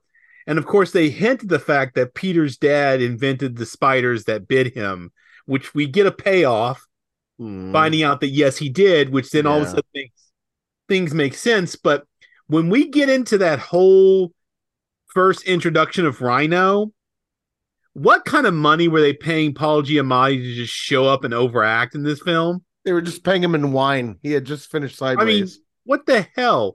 no, what's actually, 2007 Spider-Man 3 had just finished Sideways. That's why Thomas Haden Church was in it. Uh, just So here's so Eric, for your reference, this is what Rhino looks like in his original. we don't even return to look. that till the end of the I- film. Yeah, so this I always thought, remembering back as a as a kid, I always thought he looked like he was just encased in in He is. cement. It Basically, was not. It's not in cement. It's basically like the um the Rhino stuff truck liner in a truck like that. Oh. Rhino Yeah, stuff. yeah, It's essentially what he's encased in. And so we get, but we end up getting like the non-stick weird- cooking.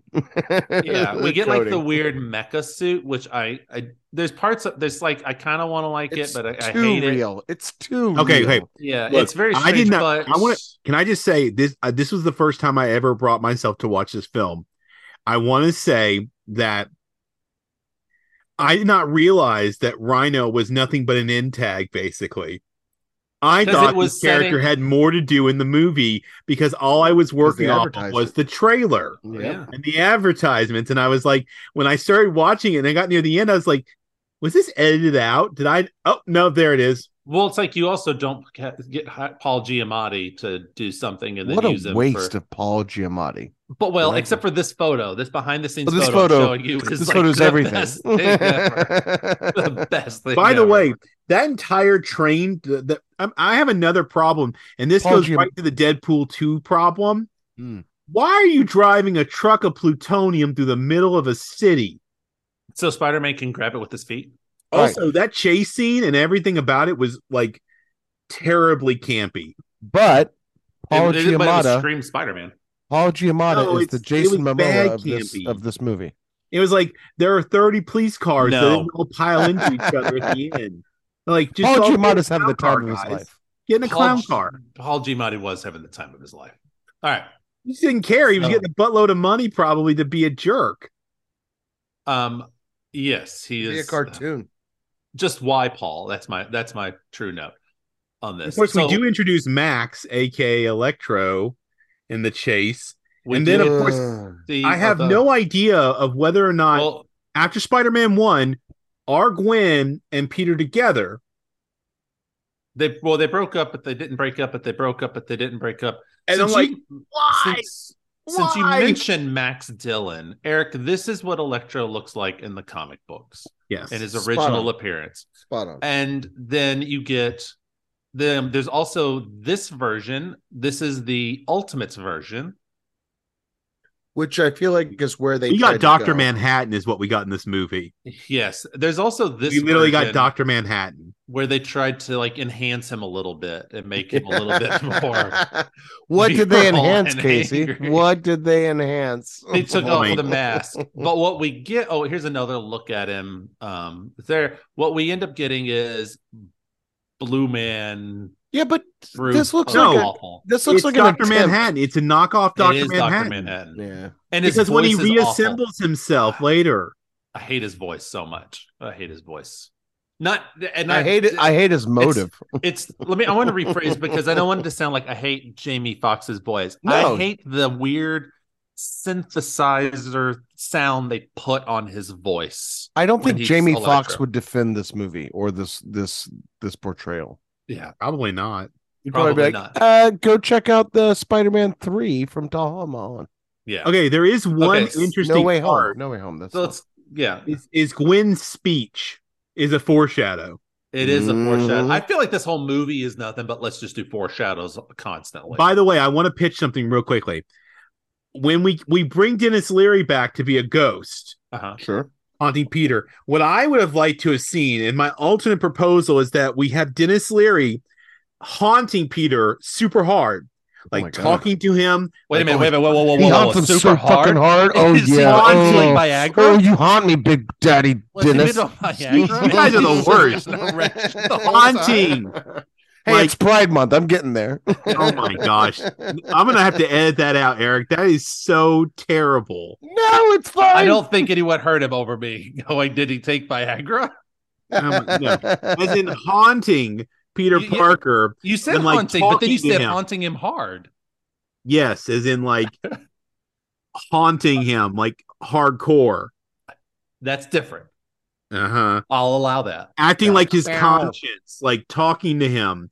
The way they brought back the Joker in the more recent Batman White Knight series to be like inside Bruce ba- Bruce Wayne's head. This Oh, that'll be time- so awkward. he- Every time he's seeing his, every time he's seeing Gwen, Yeah. and then he has to like be like, God damn, Gwen's dad, stop. Yeah, that that's got to be a mood killer. Yeah, that's But gonna I'm, that's what I'm saying. I think that would be a we could have edited this film and done that. They could they could easily have used in more of of him. I will say right after the scene, the first like we see Captain Stacy all this and Gwen breaks up with him. I love the it's like the little montage, but we see sick Peter, and it's like, who are you? I'm Spider Man. it cracks me up.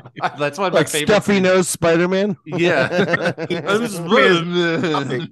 Spider Man's now a topic of uh vigilante debate on talk radio, yeah. Okay, hmm. so call-in shows. let's talk about something bad. This I don't know if okay. I'm going to mention a scene. I want you to tell Well, me Spider Man Two. Something bad. Bad. Hold on, hold on, hold on. The Amazing gonna- Spider Man Two. I'm going to mention a scene, and I want you to tell me what you thought this scene reminded you of, and then I'll tell you where I'm going with this. Oh my, this Max, feels bad. Max shaving in his apartment, and then it's like setting up for his birthday party, and he's like talking to himself. Okay, what did that scene remind you of? Another movie, another comic book movie that's not good. Another Actually, that movie's book. actually kind. Actually, I kind of like that movie, but I'm not gonna lie. Um, wow. it's Way to way to really help. I'm sorry, it's panned. It's a panned movie, but anyway, another superhero movie. No, I'm at nothing other than the last Spider Man one where he wins but when you does the whole Gollum thing, but I know that's not what you're referring to. It's like Jim Joker? Carrey as the Riddler. Oh in god. Batman. The scene where he's like talking to himself. He's got all the bobbleheads and stuff in his apartment, the crazy apartment. And he's stalking Spider Man. Yeah. Oh, I need to re-see that. I haven't seen that in a it while. I made me remember that. think so much of th- that he's just doing a rid like the director's like i want you to be riddler jim carrey riddler you know jim right you were on fox oh, together Oh, Jim. anyway that that's that scene takes me it took me out i never noticed that until this watch through Yeah. I, don't i know. also never noticed that there's a jameson mention in this there is, but he never appears in any of these films. yeah Peter sends him that photo saying, I think it's the best one yet, and all he gets back is wrong. right well he also there's but there's also the, li- the line where um, i didn't even notice that one He but there's tells Aunt May line he's where- selling photos. yeah and he's like i would but jameson would pay me more um I did like the fact that we have. BJ Novak uh playing Max's boss. Yeah, playing Alistair Smythe, which is very strange. Like they were totally. I, I will applaud them. I will applaud the writers of this movie in the last one on pulling just random obscure stuff from Spider-Man lore. Like they clearly did some research at the very least to see who are characters in Spider-Man movie and Spider-Man comic books. Because Alistair Smythe is a deep cut pull. And then a deep cut pull out of left field coming in for the relief, Harry Osborn. What? Oh God. What do you mean by relief? Are you mean the comedic relief? Because like as in like an unnecessary functional element of the game that would Well, it's like you know what Harry should have been at be- you should have had Harry be the villain in the next film Yes, it would have been really Yes. good if you would like because you having Harry just there. dropped him into the sequel like having Harry there to be like, okay, we're gonna address Norman dying. That's cool. I think that's fine. Having be like, oh, Peter's got a friend. He's the first movie. Peter's grieving with Uncle Ben. Now we're gonna have Harry grieve with Norman. I think that was fine. Even having that was the, fine but we didn't rush him Right. It's the uh, getting. I think where it where it should have stopped would have been just, hey, I want Spider Man's blood. You won't give it to me.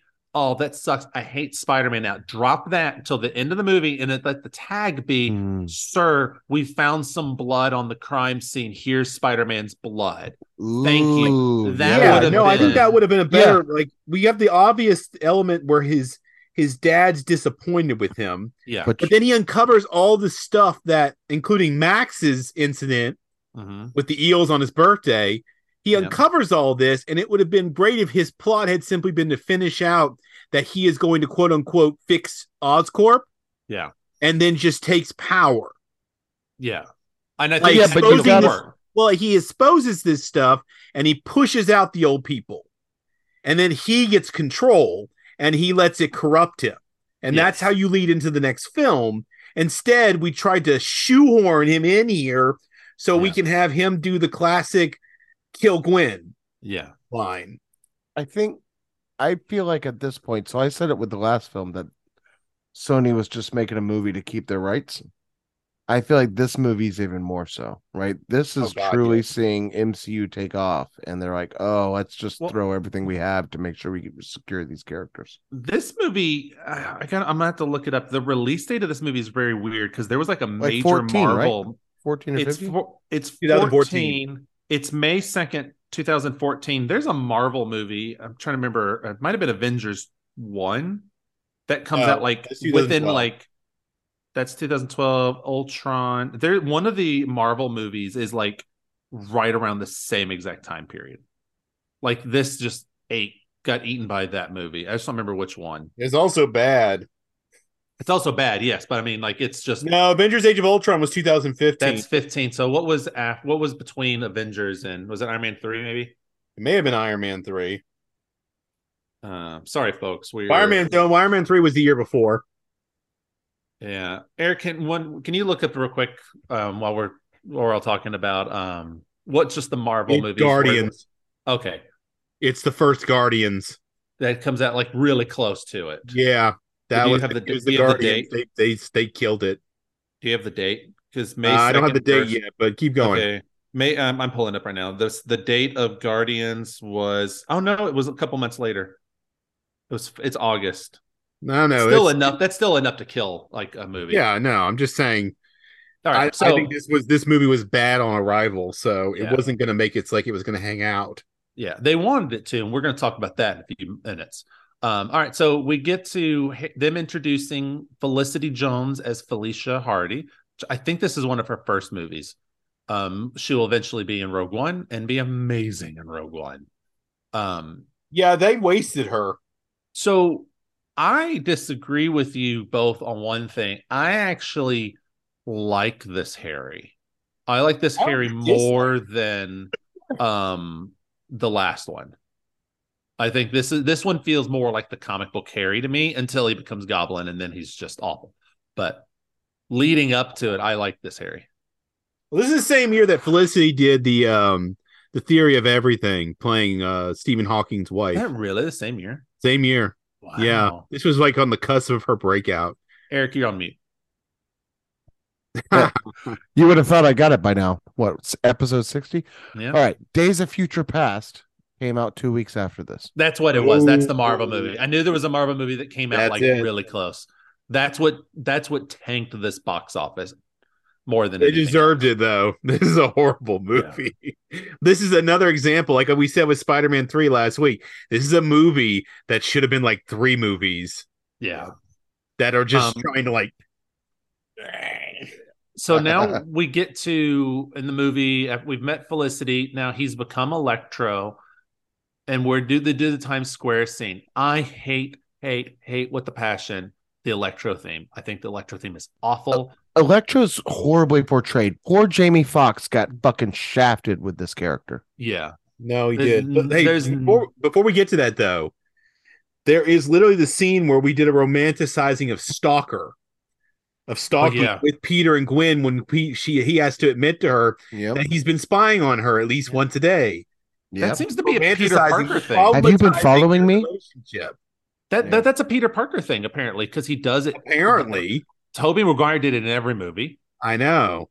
Peter does it here. I guarantee Tom you, Tom Holland is going to do it in Spider-Man Four with Gwen. He it hints at it at the end of Spider-Man Three. Oh, So, like, I think that I think it's just a Peter Parker trope. Peter is just uh, an incel who will follow Let's women do that, high Denis, above. please. just uh but I did like the fact that when Spider-Man shows up, he is helped by the New York Fire Department. Yes, Let's I be like, honest. is, oh, I was like, is this a is this a callback to Denis Leary? I, th- I think it is. Also, Harry Osborn is the incel. Let's be honest. Oh my god. I mean, in all variations we've seen so far. I do like the line. That whole model thing is exhausting. Because I bet you that's a, that would be a true line. That would be truly a, a, a real line. Um. All right. So Ele- I hate Electro's theme. I hate how Electro looks. I hate that he's blue. I hate his voice. so much. However, You know who I hate more though is I that hate his motivation. Kafka, who experiments on him with the worst Nazi I've ever seen. What? Dr. Wait, say that again. the the He's when he's in Nazi. He's a bad German accent. He looks like you know what would have made him better if he'd been cross-dressing. He could have been Dr. Frank-N-Furter from Rocky Horror. well, they took Dr. Kafka from the comic books, who is a female, Oh, and turned it into male. oh, because that Um, that's the way we should go. Jesus, no, he's so bad. Like he has this na- this weird act German accent. I'm like, oh, it's a Nazi. yeah, It's a Nazi trope. Got it. The the females have too many roles. We should give some of them to the men. Yeah, that's right. Oh, God. so I, I wanted to, I just want to circle back this the although I hate the electro everything the Times Square scene is actually a cool scene visually it's at least cool and it is an interesting thing watching Spider-Man have to do science and figure things out so I just want to point and it's another it's a great scene with the spider sense and Yes. so he's still using it I uh, it's I just want to point out something that's something good that I do like about this movie is that one scene. All right, but the, but we do then this is where we get a, a trope that I hate. Why do all villains have to hear voices? That same scene that was when weird. Electro I gets didn't thrown in, he that gets at all. yeah, it makes no sense. Um, It also makes no sense that we then turned that apparently Peter Parker's dad went to a train station. that that comes out of left field too, and, And I of wrote, course, like, apparently the calculator was full of train tokens. right, like I'm, I, my note is Peter only lucks on the hidden lab because Aunt May just happened to remember the D train after twenty years. Yes.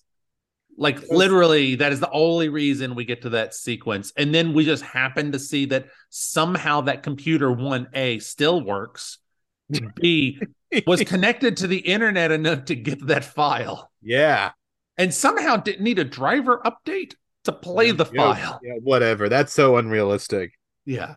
But I love I Um, love the fact that there's this the whole thing where it's obvious now that the apparently his Peter's dad's little fu to Norman was the spiders were coded to his genetics. Yeah. Of course, paying off the idea that yes, he invented the spiders and he basically is the cause of his son's situation. Yep. Thanks, Dad.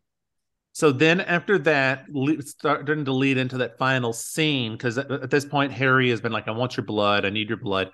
We have the mystery man, or no, sorry, we have where Harry goes in downstairs he- he- when he gets the blood. Well, he gets forced no, sorry, out. Sorry, he sorry, yeah, no, He gets yes, forced he gets out. forced out. He comes back in. He goes downstairs with Min- Minchum, whatever his name, is, random Whatever. guy, number four.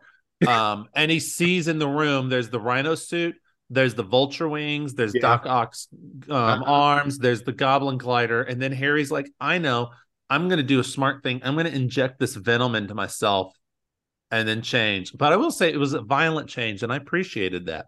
I appreciate how violent it looked and how horrific. Um, oh God. but when now we get into Peter is with MJ or sorry with Gwen. Um, all this everything starts to happen. They're gonna have a romantic life together. It's gonna be great. Nothing can go wrong, but the power is gonna go out. So let's go and save the city. Okay. And we get to the Electro. fight. Sometime right before this, around the time Harry's doing this, I checked the time clock and realized I still had 40 minutes. yeah, And I literally wrote down, what the fuck? There's where we are, 40 minutes. where we This are movie right is a now, and schizophrenic mess. Where we are right now in the podcast is about the same time in the movie where Harry finally becomes Goblet and you at your so another thing that I hate this mm, electro scene with the dong dong dong dong like the when he starts playing the music. I hate it. I hate it. I hate that he's playing the Itsy Bitsy Spider with electric powers. It's awful. Why did they do this? Stop this movie now. I hate the fucking music element. That's my line is I hate the fucking music element. I wrote that down. How much I hate this. Um but the goblin laugh was good. I'm gonna call out things that I like. When he does the the one time we hear the goblin laugh, it's good. After we've beaten Electro, because the big bad gets taken out in four seconds. Yeah. You know, by the way, another really unrealistic thing is when those planes are on that collision course and they say they have 30 seconds. Yeah. two things that really bothered me because I know enough about aviation to know two very important things. First of all, 30 seconds, not enough time for those planes to course correct. Yeah. Two, they would never have them try to deviate course. One would go up, one would go down. Yeah. I was like, this is stupid. And I'm like, when why haven't we ended the film? why Yes. haven't we ended the film? Why? So we get into the. This is when I texted you guys, by the way. Sorry about See, this time. I'm. g- I, I want to. texted you that message that was all Yeah, caps. no, no, no. We're going to talk about that message in a second because I had a similar thought coming right up. so we get in there goblin's now fighting one of the things that's very interesting is this shot right here of the movie Oh, the weird hand thing. the web hand which i thought is Yes. an actually interesting look um but then we're going to get to the web hand goes oh no gwen falls gwen falls and pat snap Snapped her back. snap the neck Whatever they Now- snapped. All of her spine. Now, Eric, for your um, edification, this is her death in the comic books. Green Goblin throws her off. Spidey shoots the web Look down, at that right there. That and it snaps her neck when he catches her because it's being realistic with semi physics of Right. what would probably happen. Um, and then we get the shot that they replicate of him holding her. So they actually are fairly comic accurate with this. Green Goblin does technically kill her, um, all that breaks me every time. I cannot watch this movie without crying. I li- when you wrote this movie fucking killed me or broke me, I thought you were talking about that moment, and I was about to say, me too. I had the same problem whenever I see no, it. I was not Yes. talking about. I was talking about the movie in general. No, I I literally like seriously cry every time I watch this. That scene always breaks me. All right. Can I just say, like, I know that like I'm wrong, and you've I think tried to prove me wrong before, Yeah. but rewatching again, I swear it looks like she hits the ground. No, Looks like her head does. Yeah, right. It looks like she Yeah. beats herself, and that's what kills her, not No, he the snap. pulls neck. it and it. No, he gets her, but it's it's a very close shot, and yeah, you it's like every bone in her spine cracked and broke right there. Yeah. Yeah. It's from that spider ha- web hand. That's It why. is from the spider web hand. Um, so then we get, you know, we get her death. Um, oh, no. then we learn then Harry gets arrested. We get that ultra cool scene of Rhino that Jon loves. No, God. Loves that Rhino. Apparently, Spider Man takes five months off for grieving. Yeah. Um, in, in, in its fairness, it was the love of his life. yeah, I, I He hasn't it. met Betty then, Brant yet. and then he shows Or up Mary to save Jane. the little kid who Oh, got he's his- met Mary Jane. Yeah. then of course we force we again we shoehorn in another like it's the Sinister Six are coming. Yeah so we get the, the mystery man who talks to harry and then we the credit reveal actually so the credits because there's no end tag the credits actually reveal who the sinister six were going to be. Chameleon Kraven vulture rhino doc ock and goblin. And so they were actually they were going to do spider-man 3 they were going to do a sinister six movie just a whole like setting up it was going to be a whole movie on the sinister Ooh. six. And then you would have gotten amazing spider-man 3 and we didn't because all this happened. But we might. There's possibilities they might still give us Amazing Spider-Man three. So, Jon, before you Fire do- everybody who was involved except for Andrew Garfield in these previous films. Jon, before you do your Hmm. actual letterbox, just tell us real quick final thoughts on this movie. Eh, Actually, if you had to- I'm gonna make it. I'm gonna challenge you. You have to sum up this movie in three words, and because I'm telling you three words, Eric gets to go first on what his final thoughts are. Eric, you have unlimited words. This Well, I can movie actually was- straight from my notes.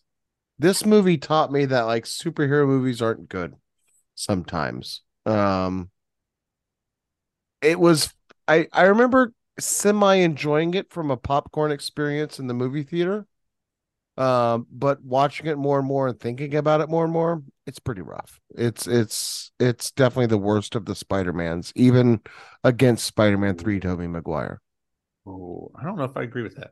I honestly don't know because I don't remember. i think i do where let me check my letterbox see if Yeah. i i thought of that then I know. Yeah, that- we're gonna check yours too in a second. All right, Jon, have you got your three words?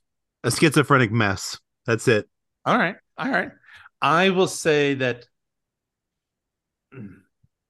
no i didn't there are This is my lowest This- ranking Spider-Man film. This this movie doesn't is not the worst movie I've ever seen. It's not the probably not the worst Spider-Man thing I've ever seen. And I can applaud them for some choices they tried to make. But it is a hard movie to go back and want to rewatch. I think if I was gonna watch it, I would just skip the scenes that I like. I Um, never watch this film again. I watch it once and I'm done. I'm gonna hit it and quit it. oh my All right, god. So speaking of hitting it and quitting it, Jon, let's go through your rankings for this movie. So Spider-Man, Alright. Amazing Spider-Man one. What was your stars? How many stars? Did I you believe it was like this one? three, three and a half. three and a half. All right, where'd you place it? Uh, behind Logan, in front of Planet Hulk. Behind. So what would that be? That's fifth. That's 10, 11, 12, 14th 13, 14? place. 14th 14. place. All right, behind Logan, in front of Planet Hulk. All right, all right. And what about Amazing Spider-Man two? Go down. Go down. So what's In your front of X Men Origins Wolverine, but behind Nick Fury. So what star level is that? like a one and a half. My Oh, God. man. So well, let's see. What is it? So it's 5, 10, 15, 20, 25, 30, 35, 7, 40, 28. 45, 50. Okay. 28. Ooh, Wow. that's low. but he doesn't, it didn't take Doctor Strange's place. Or, o- Origins No, Wolverine. really, It still hard. came came ahead of Wolverine. It's, I will say it's better than Man Thing for sure. No, yeah. All right. Everything's better than Man Thing on my list. Well, yeah. I, mine too. Mine too. All right, Eric. Where is yours? I don't know why yours, Eric, gives the numbers, whereas Jon's doesn't. It's very strange. Anyway, um, Because I'm better than him. What is, what Uh-huh. did you rate this oh, there movie? he got higher. What did you rate it, Eric? So I ranked it four stars for the Alright. first one, the Amazing Spider-Man. I Yeah. like I said, I, I enjoyed it. I thought, aside from the villain, which was just a weak villain, not a bad villain, um, it was a pretty good movie. And so yeah, it made it in the top ten again.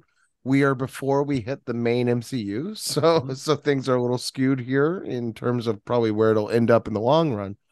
Um, but yeah, no, I think this is it was a solid outing for a Spider-Man in general. Um, it did rank ahead of Spider-Man 2, Tobey Maguire, which was my highest ranking of Tobey's. So Mhm.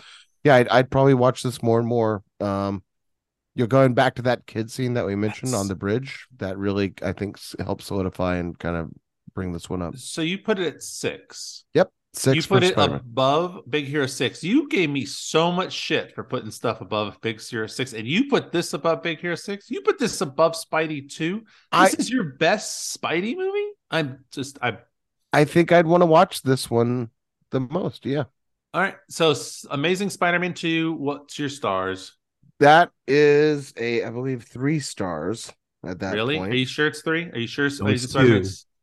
Yeah, it's two, Eric. I'm looking It's at two. it. I'm I'm I'm opening my my letterbox. So yeah, it's two stars. Um, it obviously falls pretty ha- low on the list for me at the moment at 22. Um, it is above Blade, but it does fall behind things like uh, uh X Men: The Last Stand as well as Spider Man Three. I think I said that before, though. I think I actually said that this was better than Spider Man Three. I You disagree. did. Yeah, so- So did. clearly, I did not think that after watching it immediately. All right. So where did I put this bad boy? All right. So Amazing Spider-Man, I give it three and a half stars. And I put it at number 12 on my list. It Yeah, but you just- also have the amazing. You have the regular Tobey Maguire Spider-Man one at number one right now on your list. Yes, because it's a better movie. Hmm. All around it is a better movie. I can find things that are better in this one than Willem the other Dafoe one. was a better villain, no doubt. Yes. True. He is the best of, up till up till Holland stuff, and even then, That's a we'll- good we'll- segue So- for what's coming next. so- So, right? It's it is behind Deadpool, the short um, No Good Deed, and a, in front of X Men One. Amazing Spidey Two. wow, in is- front of X Men one is a Oh, what? surprising for me. It's X uh, Spidey Two. Wow. is three and a half stars. It is number What? sixteen on my list. It is behind Planet Hulk, in front of New Mutants. I actually did put it as better than Amazing or than Spider Man Three. Eric. And also five ahead of Big Hero Six. So fuck off. I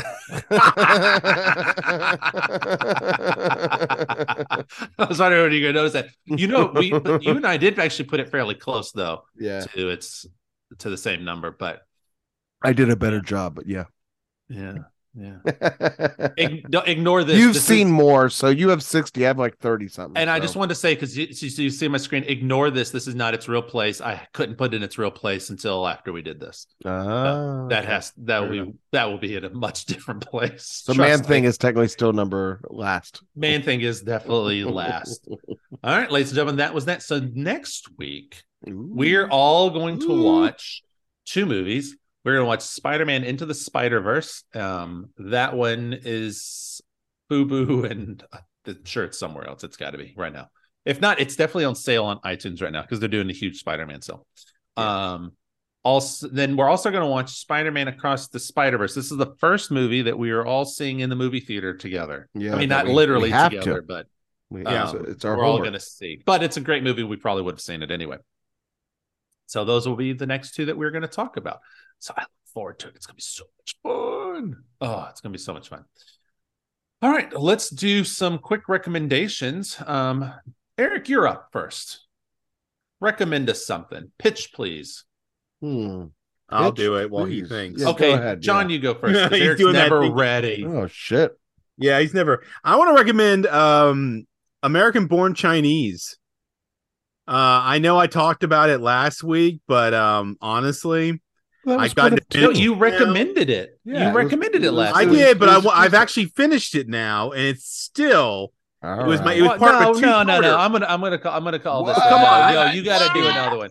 You got to do no. You can't do the same one twice. No, I did two things.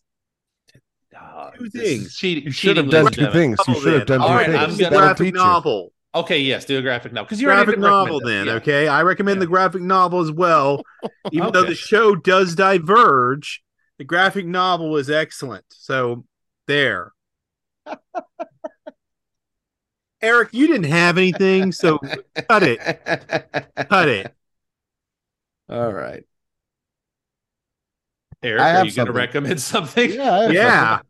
All right. It's a YouTube series. How about them apples? Okay. Oh, It's called, and it's it's totally like it's just chill. It's something I love to watch with Rachel. Uh, yeah, it's an end of the night video for sure. Uh, it's not that sort of end of the night video. For some reason, we love our cooking shows towards the end of the night, and it's called Glen and Friends. Uh, G L E N, just one N, and Friends Cooking. Um, it's great. It is. There's some great cooking shows on on YouTube in general. Uh, no, Glen and Friends. Just I don't fuck, Just fuck you. on. Just write whatever you want. Uh, he writes down what we write, everyone, and and this is not correct in my Yeah, opinion. keep going just keep going Glen You and have Friends access. cooking. Change it. It's good. It's fun. Um, he has a series where Sunday mornings he um explores old cookbooks as as old as he can get his hands on. So you have recipes from like the early 1800s, sometimes even, um, and things like that. So it's just fun, and I recommend it if you're if you're a fan of cooking. If you watch your your Chef Johns and things like that, you're you're gonna love Glen and Friends. Um, and it's just simplified. There's no frills. Um, and it's very very nice. So yeah, and he's he's Canadian, so you know we give him. You know, you got to cut him some slack, I guess, where you can. But but otherwise, yeah, Glen and Friends. Nice. I'm going to recommend to everyone a oldie. Um, this is from Oh, wow, yeah. 2012, 2013. Don't trust the bee in apartment 23. I'm doing, I think, my third rewatch of the show. Uh, it stars Krysten Ritter as the bitch in apartment 23. Ooh, is it? Um, Should you officially call it "Don't Trust the Bitch" in Apartment Three, Twenty Three, or "Don't Trust the Bee" in Apartment Twenty Three? Its official title is Don't Trust the Bee in apartment 23, but in the Mm. show, they do reference her as the bitch in apartment 23. Okay.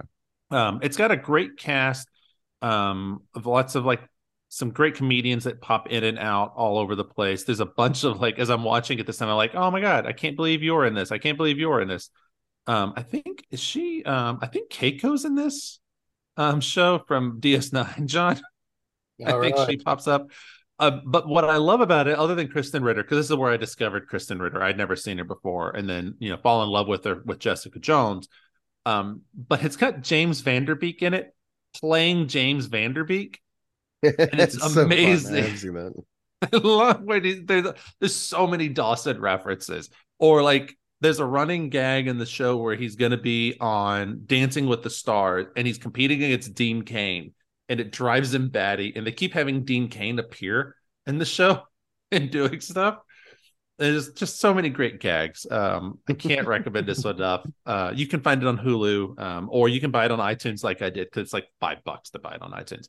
Um, it's really good. It's, it's eight episodes for the first season and 19 episodes for the second season. Was was the eight episodes because it was written during the strike?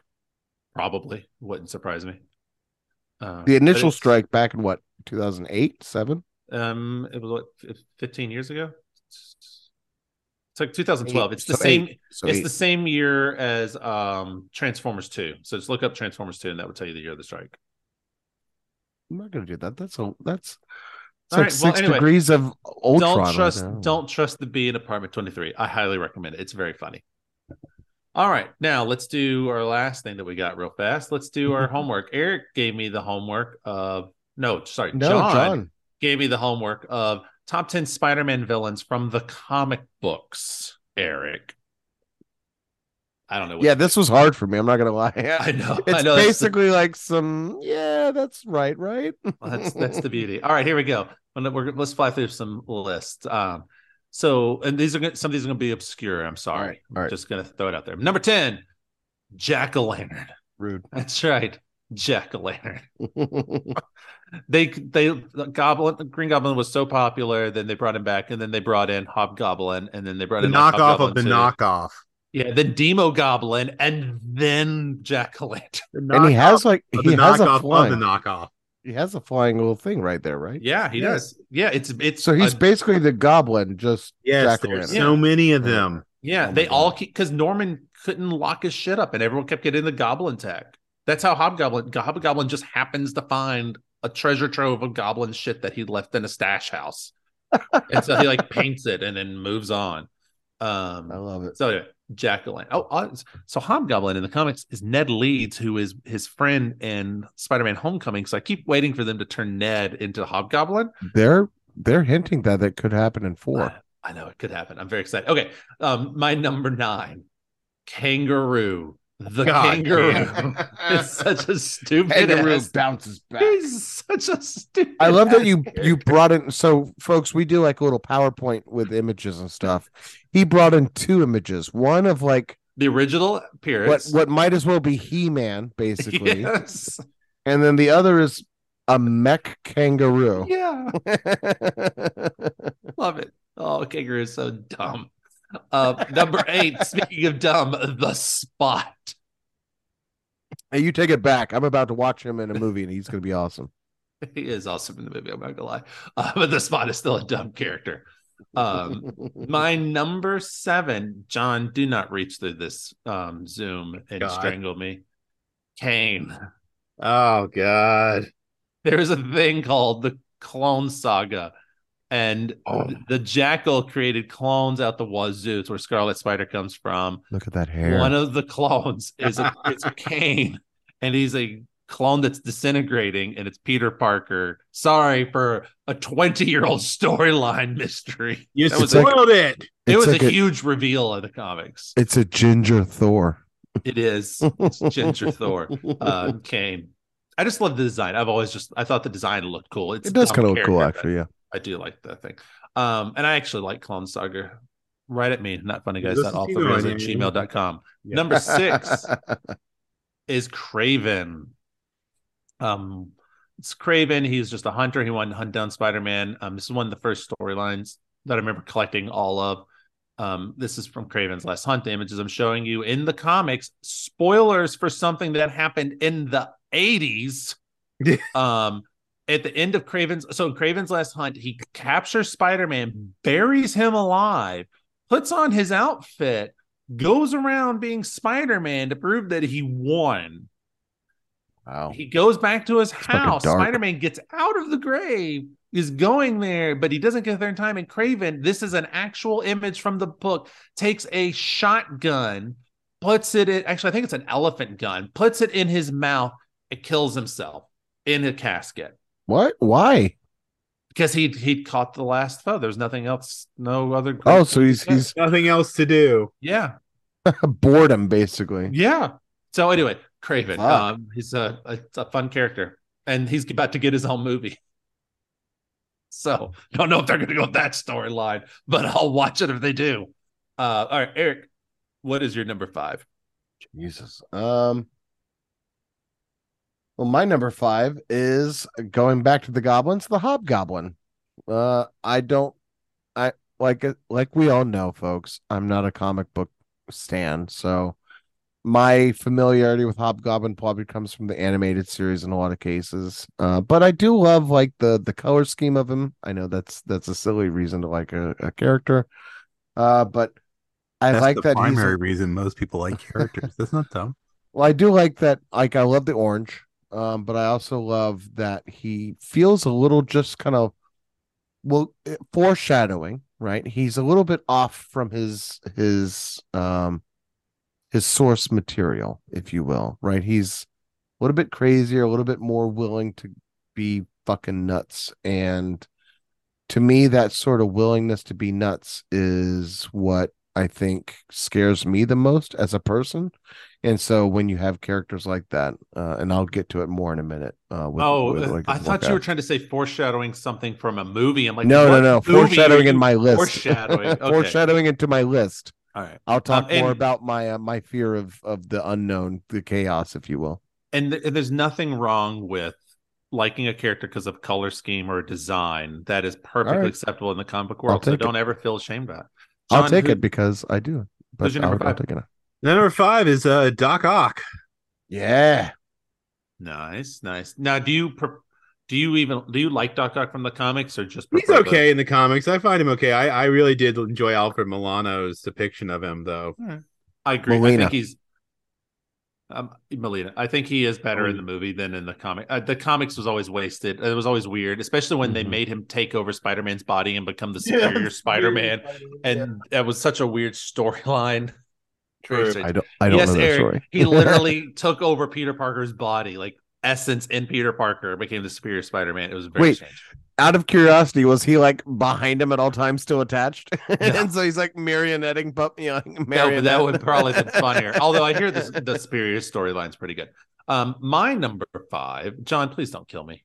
Please don't Don't kill care. me. It's your list. The, the Jackal, the creator of the Clone Saga. Um, but I've always, I always thought this design was cool.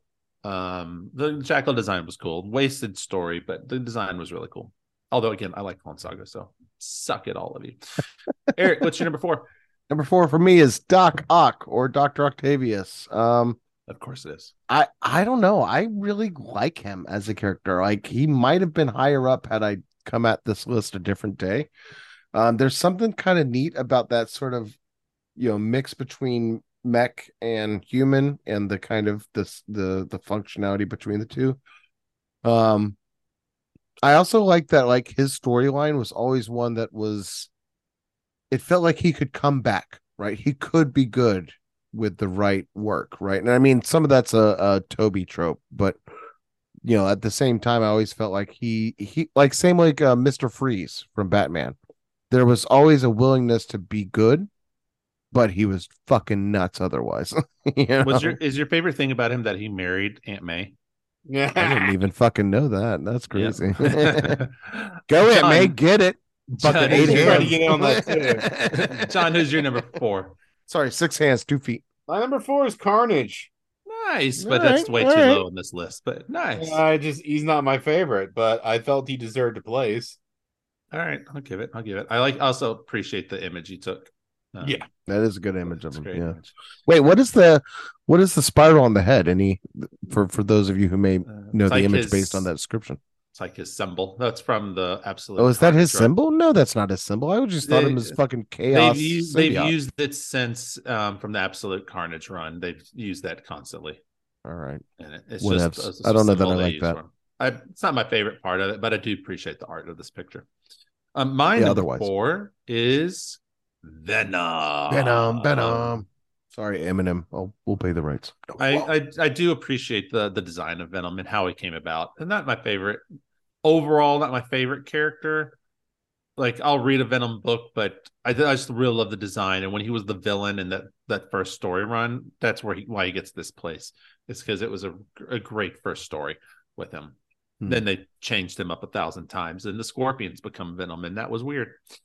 Um, Flash Thompson was him. Flash Thompson was him. Yeah. yeah.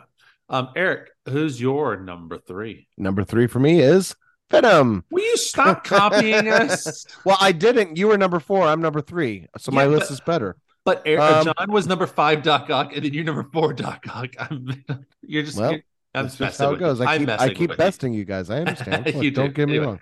Venom. yeah. so I'm just messing with you. Venom is my number three. Um, he is like a standout character from every bit of my childhood and stuff that I can remember. Spider-Man, at least. Um, yeah, I don't know. I, I always thought that character was creepy and cool at the same time. That he had the ability to be good, but oftentimes he couldn't be. Almost. Um. I actually think that the Tom Hardy movies do a decent job. Don't hate me. Write in at notfunnyguys.offthereels dot at gmail.com. Um, but it kind of works way better. Th- like, uh, Topher Grace was no Venom. that I No. can say. Um, but otherwise, no, he was just kind of creepy and cool, and it felt like it felt like someone who could truly overpower Spider-Man just on Yeah. An equalness, you know, sort of I'm your equal but better idea. So I Yeah, guess yeah. not equal. I'll see. Um, Jon, who's your number three? Well, we're simpatico, my friend. Ooh, and photo and all. image, Fuck. Three in a row, which is really No, funny. We're not I was- the same I number, was- but three in a row. I was pure venom in my image. You got a Spider-Man hand in there. Yeah, yeah, okay, fine.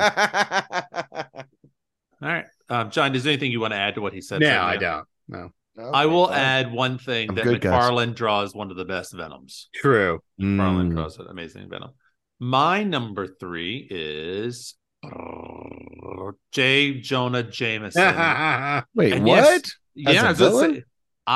because he is yeah, an antagonist for Spider-Man. he's an antagonist. All right, all right, and there's all right. he funds the Scorpion. He creates the Yeah. Scorpion. Like he worked with Alistair Smythe for the Spider Slayers. He has been a thorn in Spider-Man's side from day Okay. one. all right. I Yeah. can get behind it. All right. Um, Eric, who's your number two? Number two for me is Kingpin.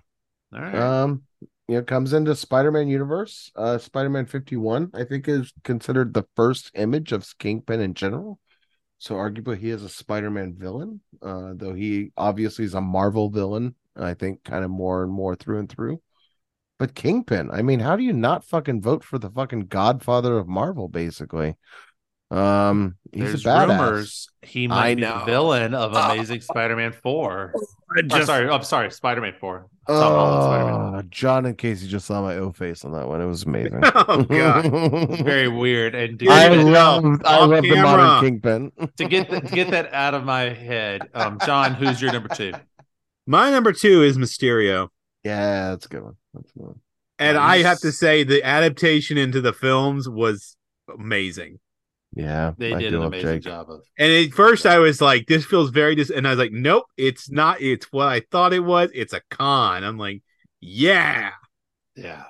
It's nice. Eric, is it just me or is it nice to see Jon happy about movies? Right? It's No, rare. It's very rare and weird. We've seen the bottom of his list basically all all all We- all series so far. We have. All right. My number two is surprise, surprise, Jon.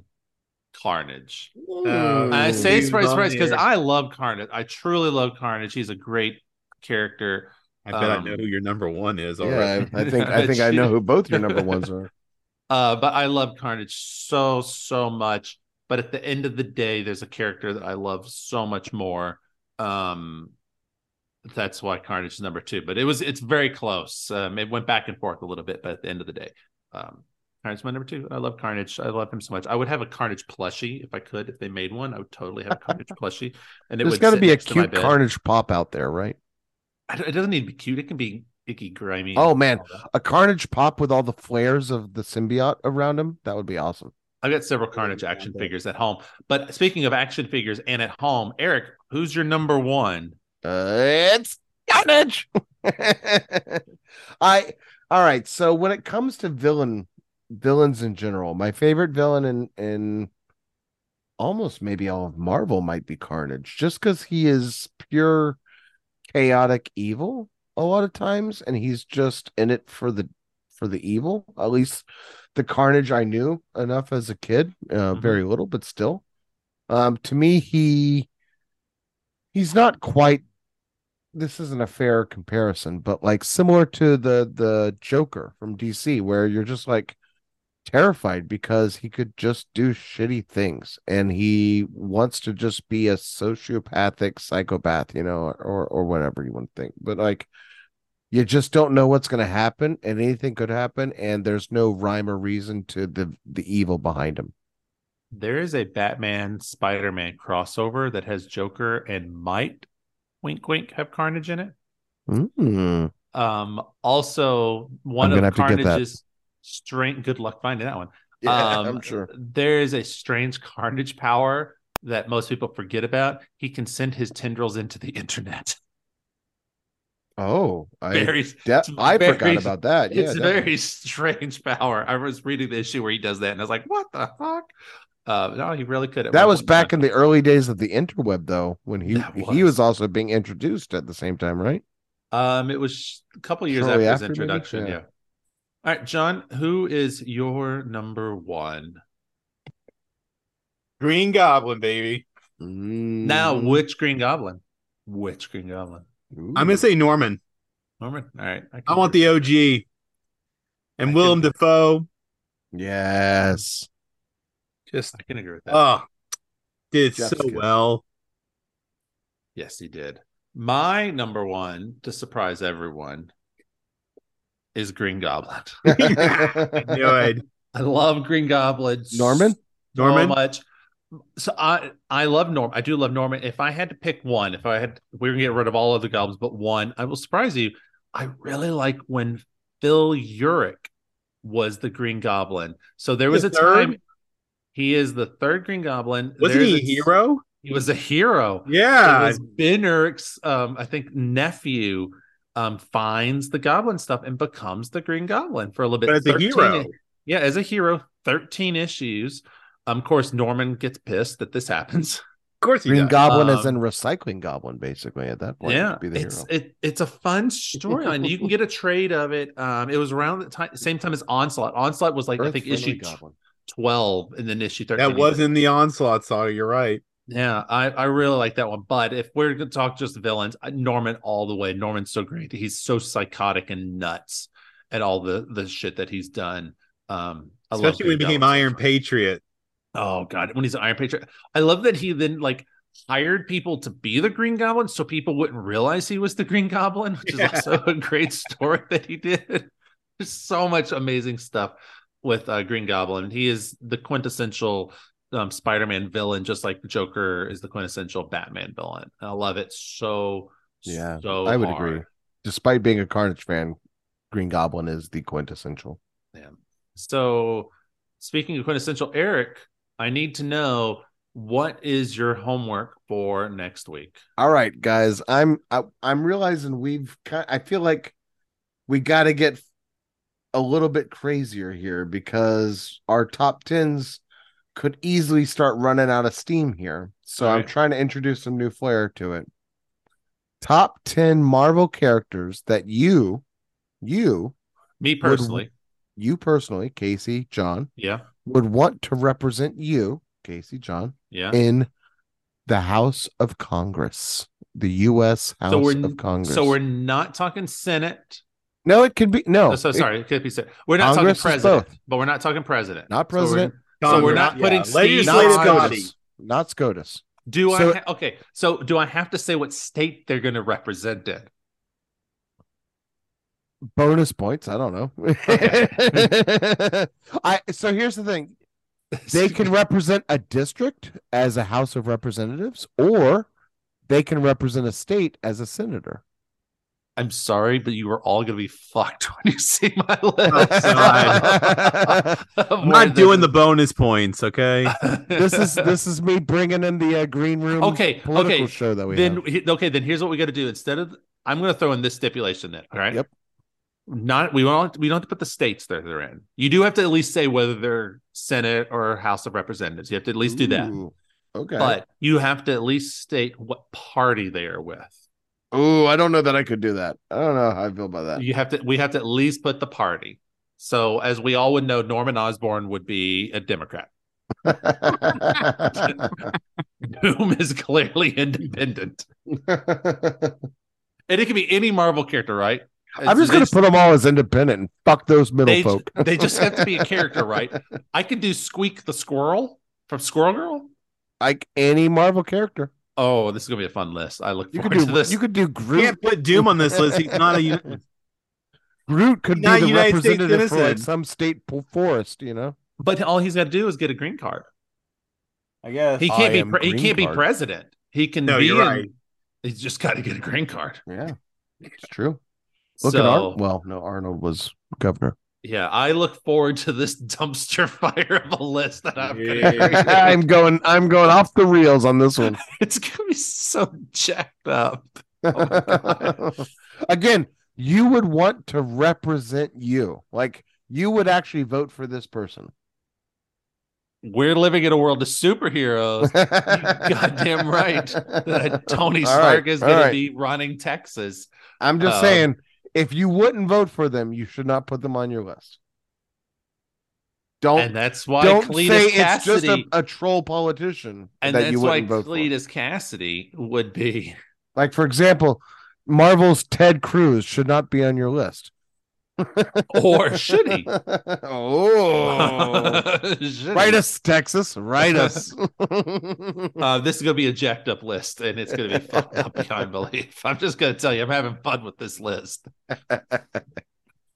No, it's going to be great. Excuse me. All right. Well, thank you, um, Eric. Thank you, Jon. Yeah. Thank you, everybody. I look forward Thank you. to discussing um in the Spider Verse stuff with you all Ooh. Next week. And I got, I, yeah, I'm I'm really excited to see it in the theaters. I hope everyone goes and watches it before the the show with us. Let's let's boost the numbers a little, folks. Let's let's use the not funny guys boost on Yeah. Spider-Man across the universe. it needs our money. Spider-Verse. It does. needs our money. It needs would- all 130 of our money. I think what's going to be interesting with this one is so I, I've seen I saw it um, on Thursday. Um, I didn't take notes See in it it. Like. I couldn't I couldn't take notes, and obviously I'm in a movie theater couldn't take notes. And I was watching it for the first time and enjoying it. Wait, so does the fast. does the AMC pass allow you to see the movie twice? yeah, I can see it as many times as I want. Oh, cool. Just three movies a week. Um, I, it'll be interesting to talk about it. I'm very curious. I'm I'll be very excited to see us do both these movies together and bleed them um into one another. It's gonna be great. So I look forward to it. So thank you, thank you, Jon. Thank you, Eric. Thank you, ladies and gentlemen. Please write into notfunnyguys.offthereels at gmail.com and let us know what you think. Um, yes, I promise, I promise those of you out there who are like, return to your normal format, return back to the classics like episode 42, where you hit your average runtime of 87 minutes. Return to those days. We will. we will when we are no longer doing this insane marathon of a thousand movies in one year. What? Once we're one movie a week, it will be back to normal days. So Am I the only one who likes the three hour shows? I like three hour shows, but I know um, there are a few readers and writers who uh, And Evans. and Evans. a few Who would Evans. prefer the shorter ones. but we will return to that once we get to. We don't have readers, Eric. We have listeners. hey, I didn't say readers. Don't, that don't was throw me. me under Listen, that, that bus. was me. Listen to us. Share us. We've, Like we've us. You don't know. Us. They read the notes. Yeah. I know you folks are smart. We we've heard we've heard your we've heard your comments. We are we are aware, but we're getting there. We're getting to the part of the show where we are going to start having uh back to one movie at a time, which will be nice once we get there. Um, I think we all agree on that. So thank you again. You can find us on all of the random things that you have. On Twitter, you can find me at Vash underscore Maxwell, Letterboxd Vash Maxwell, Hive, Casey Franklin, LinkedIn, not going to tell you, Insta, don't use it. And maybe I'm going to get Blue Sky, but I don't know if Blue Sky is still a thing. It might have been a But we flash in do the pan. have an Instagram handle, not What- underscore funny underscore guys underscore presents at Instagram. That's right. We do have that. We will have a Twitter your email. point. Yep, Twitter we will have at some point in time. Eric um, is not on Twitter. But he will be running our Twitter account. He is on Letterboxd Like hell at I will. Eckley. Hive, he's not on that. LinkedIn, you can find him at his name. And at Insta, he's hothoney.comics. If you fucking created an Insta of hot honey for me, I'll kind of I know where your real I know where your real Instagram account is. I've seen it. Still there. But you Oh, can find me at uh, no longer on Twitter, but I am on Instagram as well at esoteric underscore by underscore design and on letterbox at esoteric underscore Evans. Awesome. Thank you, everyone. Thank you, the two of you. Thank you to all of our wives who are very patient with us. and I want to say one last thing as we close out. Um, one last message. Happy birthday, Mr. Evans. Yeah, happy birthday, Dad. Happy birthday, Mr. Evans. Sister, you should write in. Bye. Peace out. See you Later. guys.